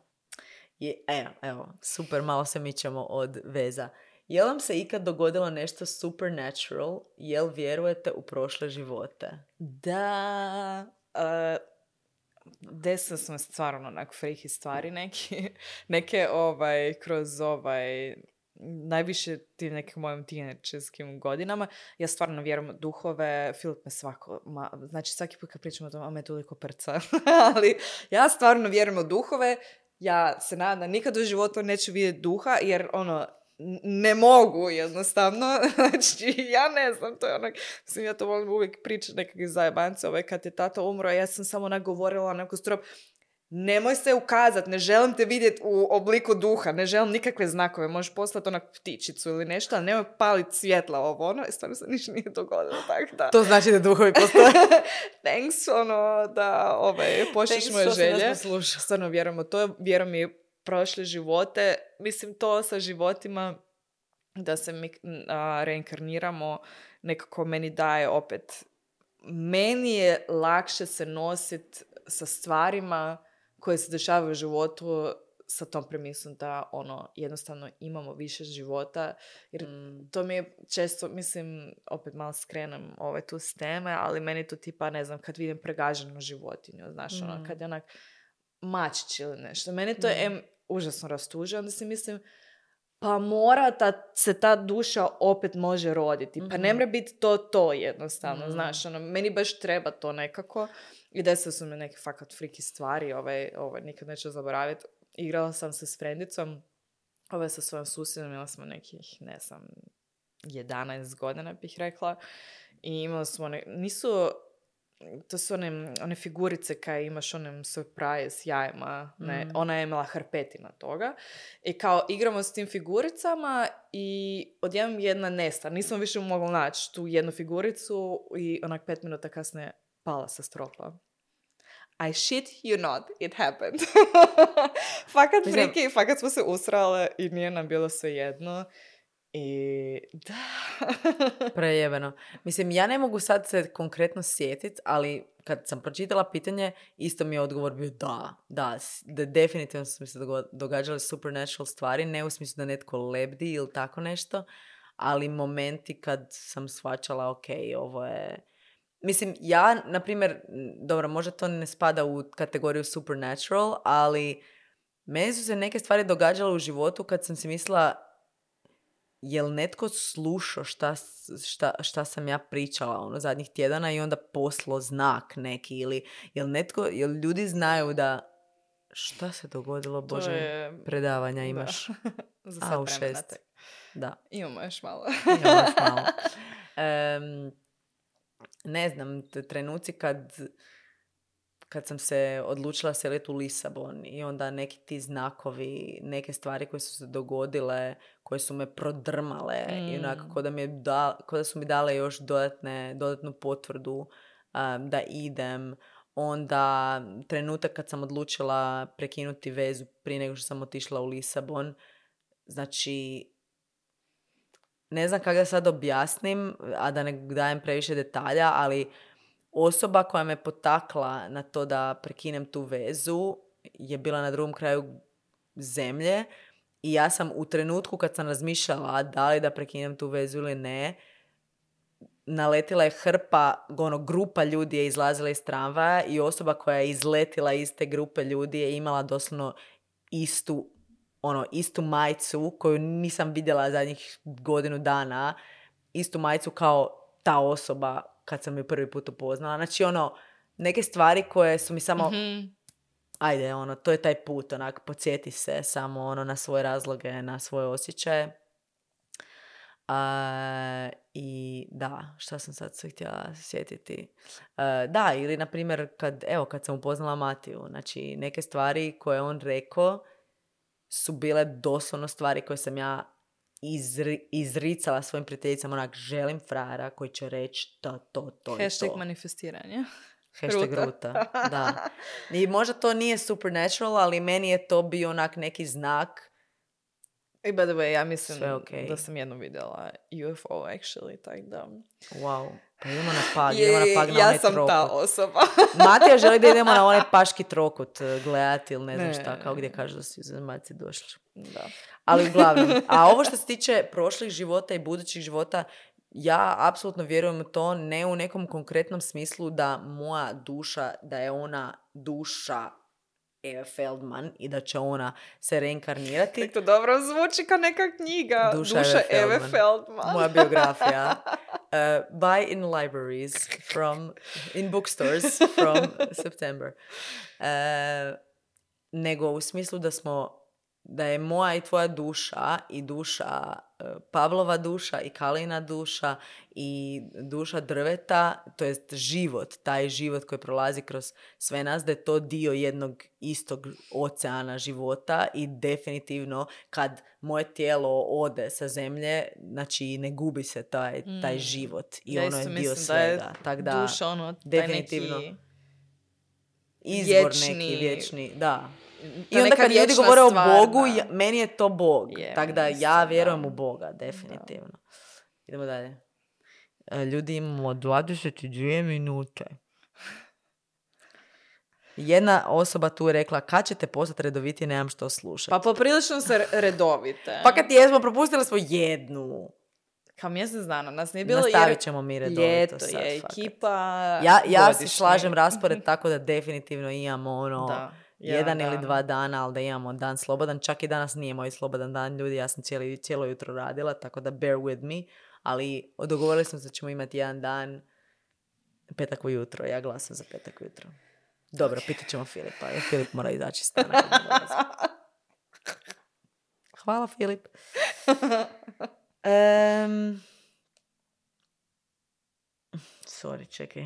A, ovo je super pitanje. Što mislite o onome da ljubav ne boli i da sve mora biti idealno, da se za zdrave veze ne dolazi svađama? Ja ne znam jesmo mi ikad išta slično tome rekla. Kao da bi ljubav uvijek treba biti ono da laka, to malo- easy, ovo ono. Ja stvarno to ne vjerujem. Ali definitivno se slažem da ljubav ne boli. Da, ali može trigerirati neku bol. Znaš, ono, ne može... ljubav. Da, ali u smislu kad si ti u ljubavnom Sad ćemo se odnosu... svađati. Da, kad si ti u ljubavnom odnosu, sad možeš gledati ljubav kao nešto tamo što egzistira ono izvan nas. Ok, da, ljubav. Sjećam se ono. kada smo se napušile. Da, stvarno kao ti. Buraz. By the way, presmiješna situacija. Ovaj. Idem ja, to jest išli smo na slijeme i sad idem po kavu ovaj, u taj dom gore i neki mlađi lik, konobar. I kao ja platim kave i kao iznos je bio 4,20 euro. Kao 4,20. 420. 420, da, doslovno. Ja kao koliko, ali kao 420. I onak, jel se ovo dešava? Predobro. Uglavnom, Predobro. um, u Da, ljubav. ljubavnim odnosima, mislim, to su uvijek odnosi između dvije osobe i naravno da će se tu dešavati stvari i da neke možda nisu lijepe ili ih interpretiramo tako da nama nisu lijepe i to ne znači ovaj da je to loše. pa ne možeš Ok, ja gledam iz one perspektive da u smislu e, ljubav boli pa ono normaliziranje patnje Ne, u ne, ljubavi. ne, to, to uopće ne mislim. Pogledajte epizodu nasilnih veza. Nego to je opet kao ono što smo prije re- rekli, kao sreća. Znaš, ono, to nije Točno, statična da nije sve stvar uvijek i ne može uvijek e, biti sve... flowers and butterflies. Eto, i kako se zove, Seventh Heaven, ovo ono, Da. i sve je all rainbows and sunshine. To ja svakako ne mislim. Mislim da su svađe total, totalno normalna stvar. Sam je stvar kakve su to svađe. Točno, jesu konstruktivne svađe, jesu to agresivne svađe Da. i tu treba razlikovati. Ali ja stvarno Da. ne mislim da ono, Ok, se ne mi- može doći do dobre veze samo bez svađe. Da, a to nije isto Se kao do pravo- zdrave veze se ne dolazi svađama. Pa ne dolazi se svađama, Da. ali al ovisi kako gledaš na svađu. Što je to svađa? Da li je to svađa deranje, bacanje Mm. stvari, joj, mi smo ono e, jako strastveni i onda se seksate umjesto da razgovarate Mm. i, i, i shvatite jedan drugog. To je jedno, a drugo je rasprava. Znači, konflikt je neizostavan dio odnosa. Mm.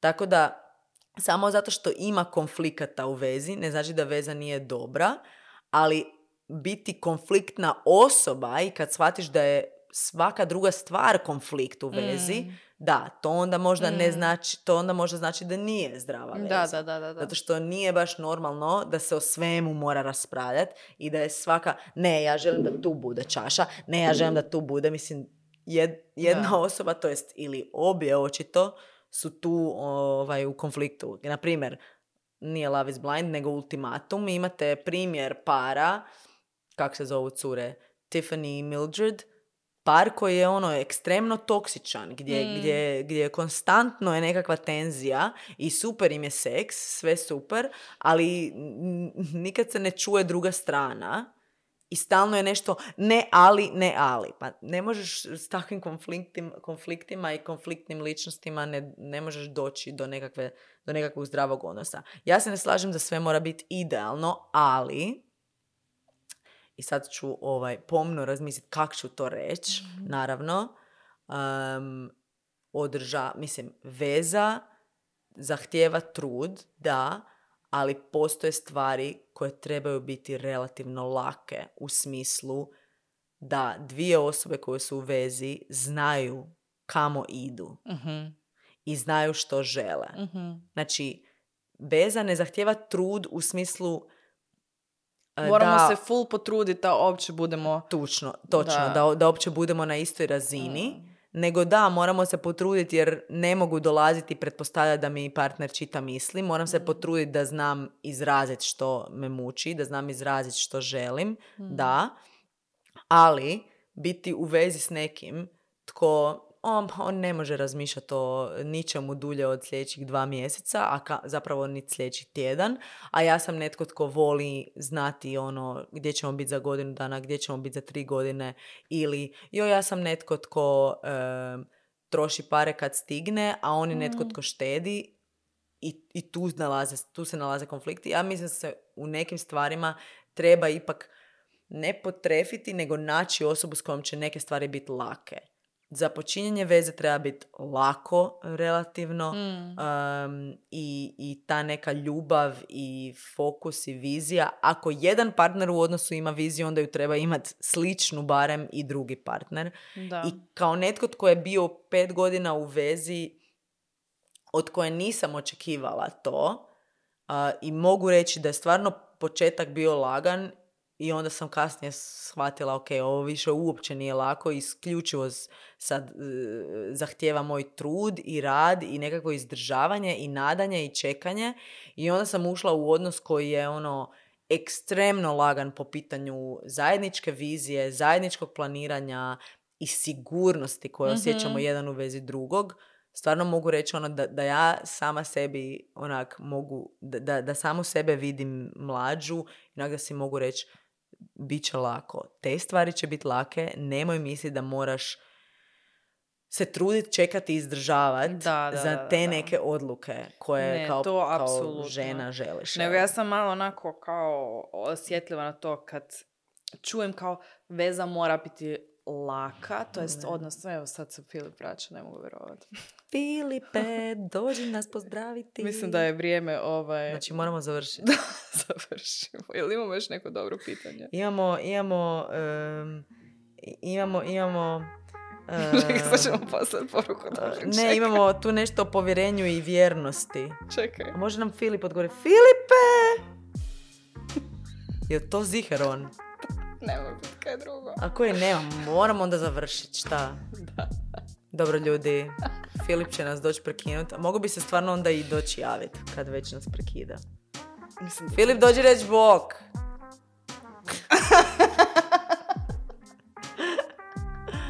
Uglavnom, Da. onda ćemo staviti ova pitanja za sljedeće snimanje. Može, mislim snimamo fakat već Punka. jako dugo. Jako nam je bilo drago. Ostavite nam svoje komentare, ljudi čiji smo pitanja uzele i na čija smo pitanja odgovorile, ono, javite nam jel vam pomoglo, jel vam Da. dalo neke nove perspektive. Eto, nastavit ćemo s ovim pitanjima zato što imamo fakat još, još dobrih pitanja. Mislim- Možemo možda smisliti neke temice i tako. Može da pače i kao i svaki put znate kaj trebate napraviti, šerat, podijelit, aha to je isto. Šerat, podijelit, lajkat, subscribat, komentirati videić. Yes. otići gledat also na, uh, also, oh, Isuse Bože, otići gledat na Spotify, otići slušat na Spotify ako gledate na YouTube i otići gledat na YouTube ako Pogledati slušate na. Spotify. I recite nam kako vam se sviđa naš novi studio. Još jednom hvala Prima namještaju. Hvala, hvala. Ekipa to nam je drugi sponsor.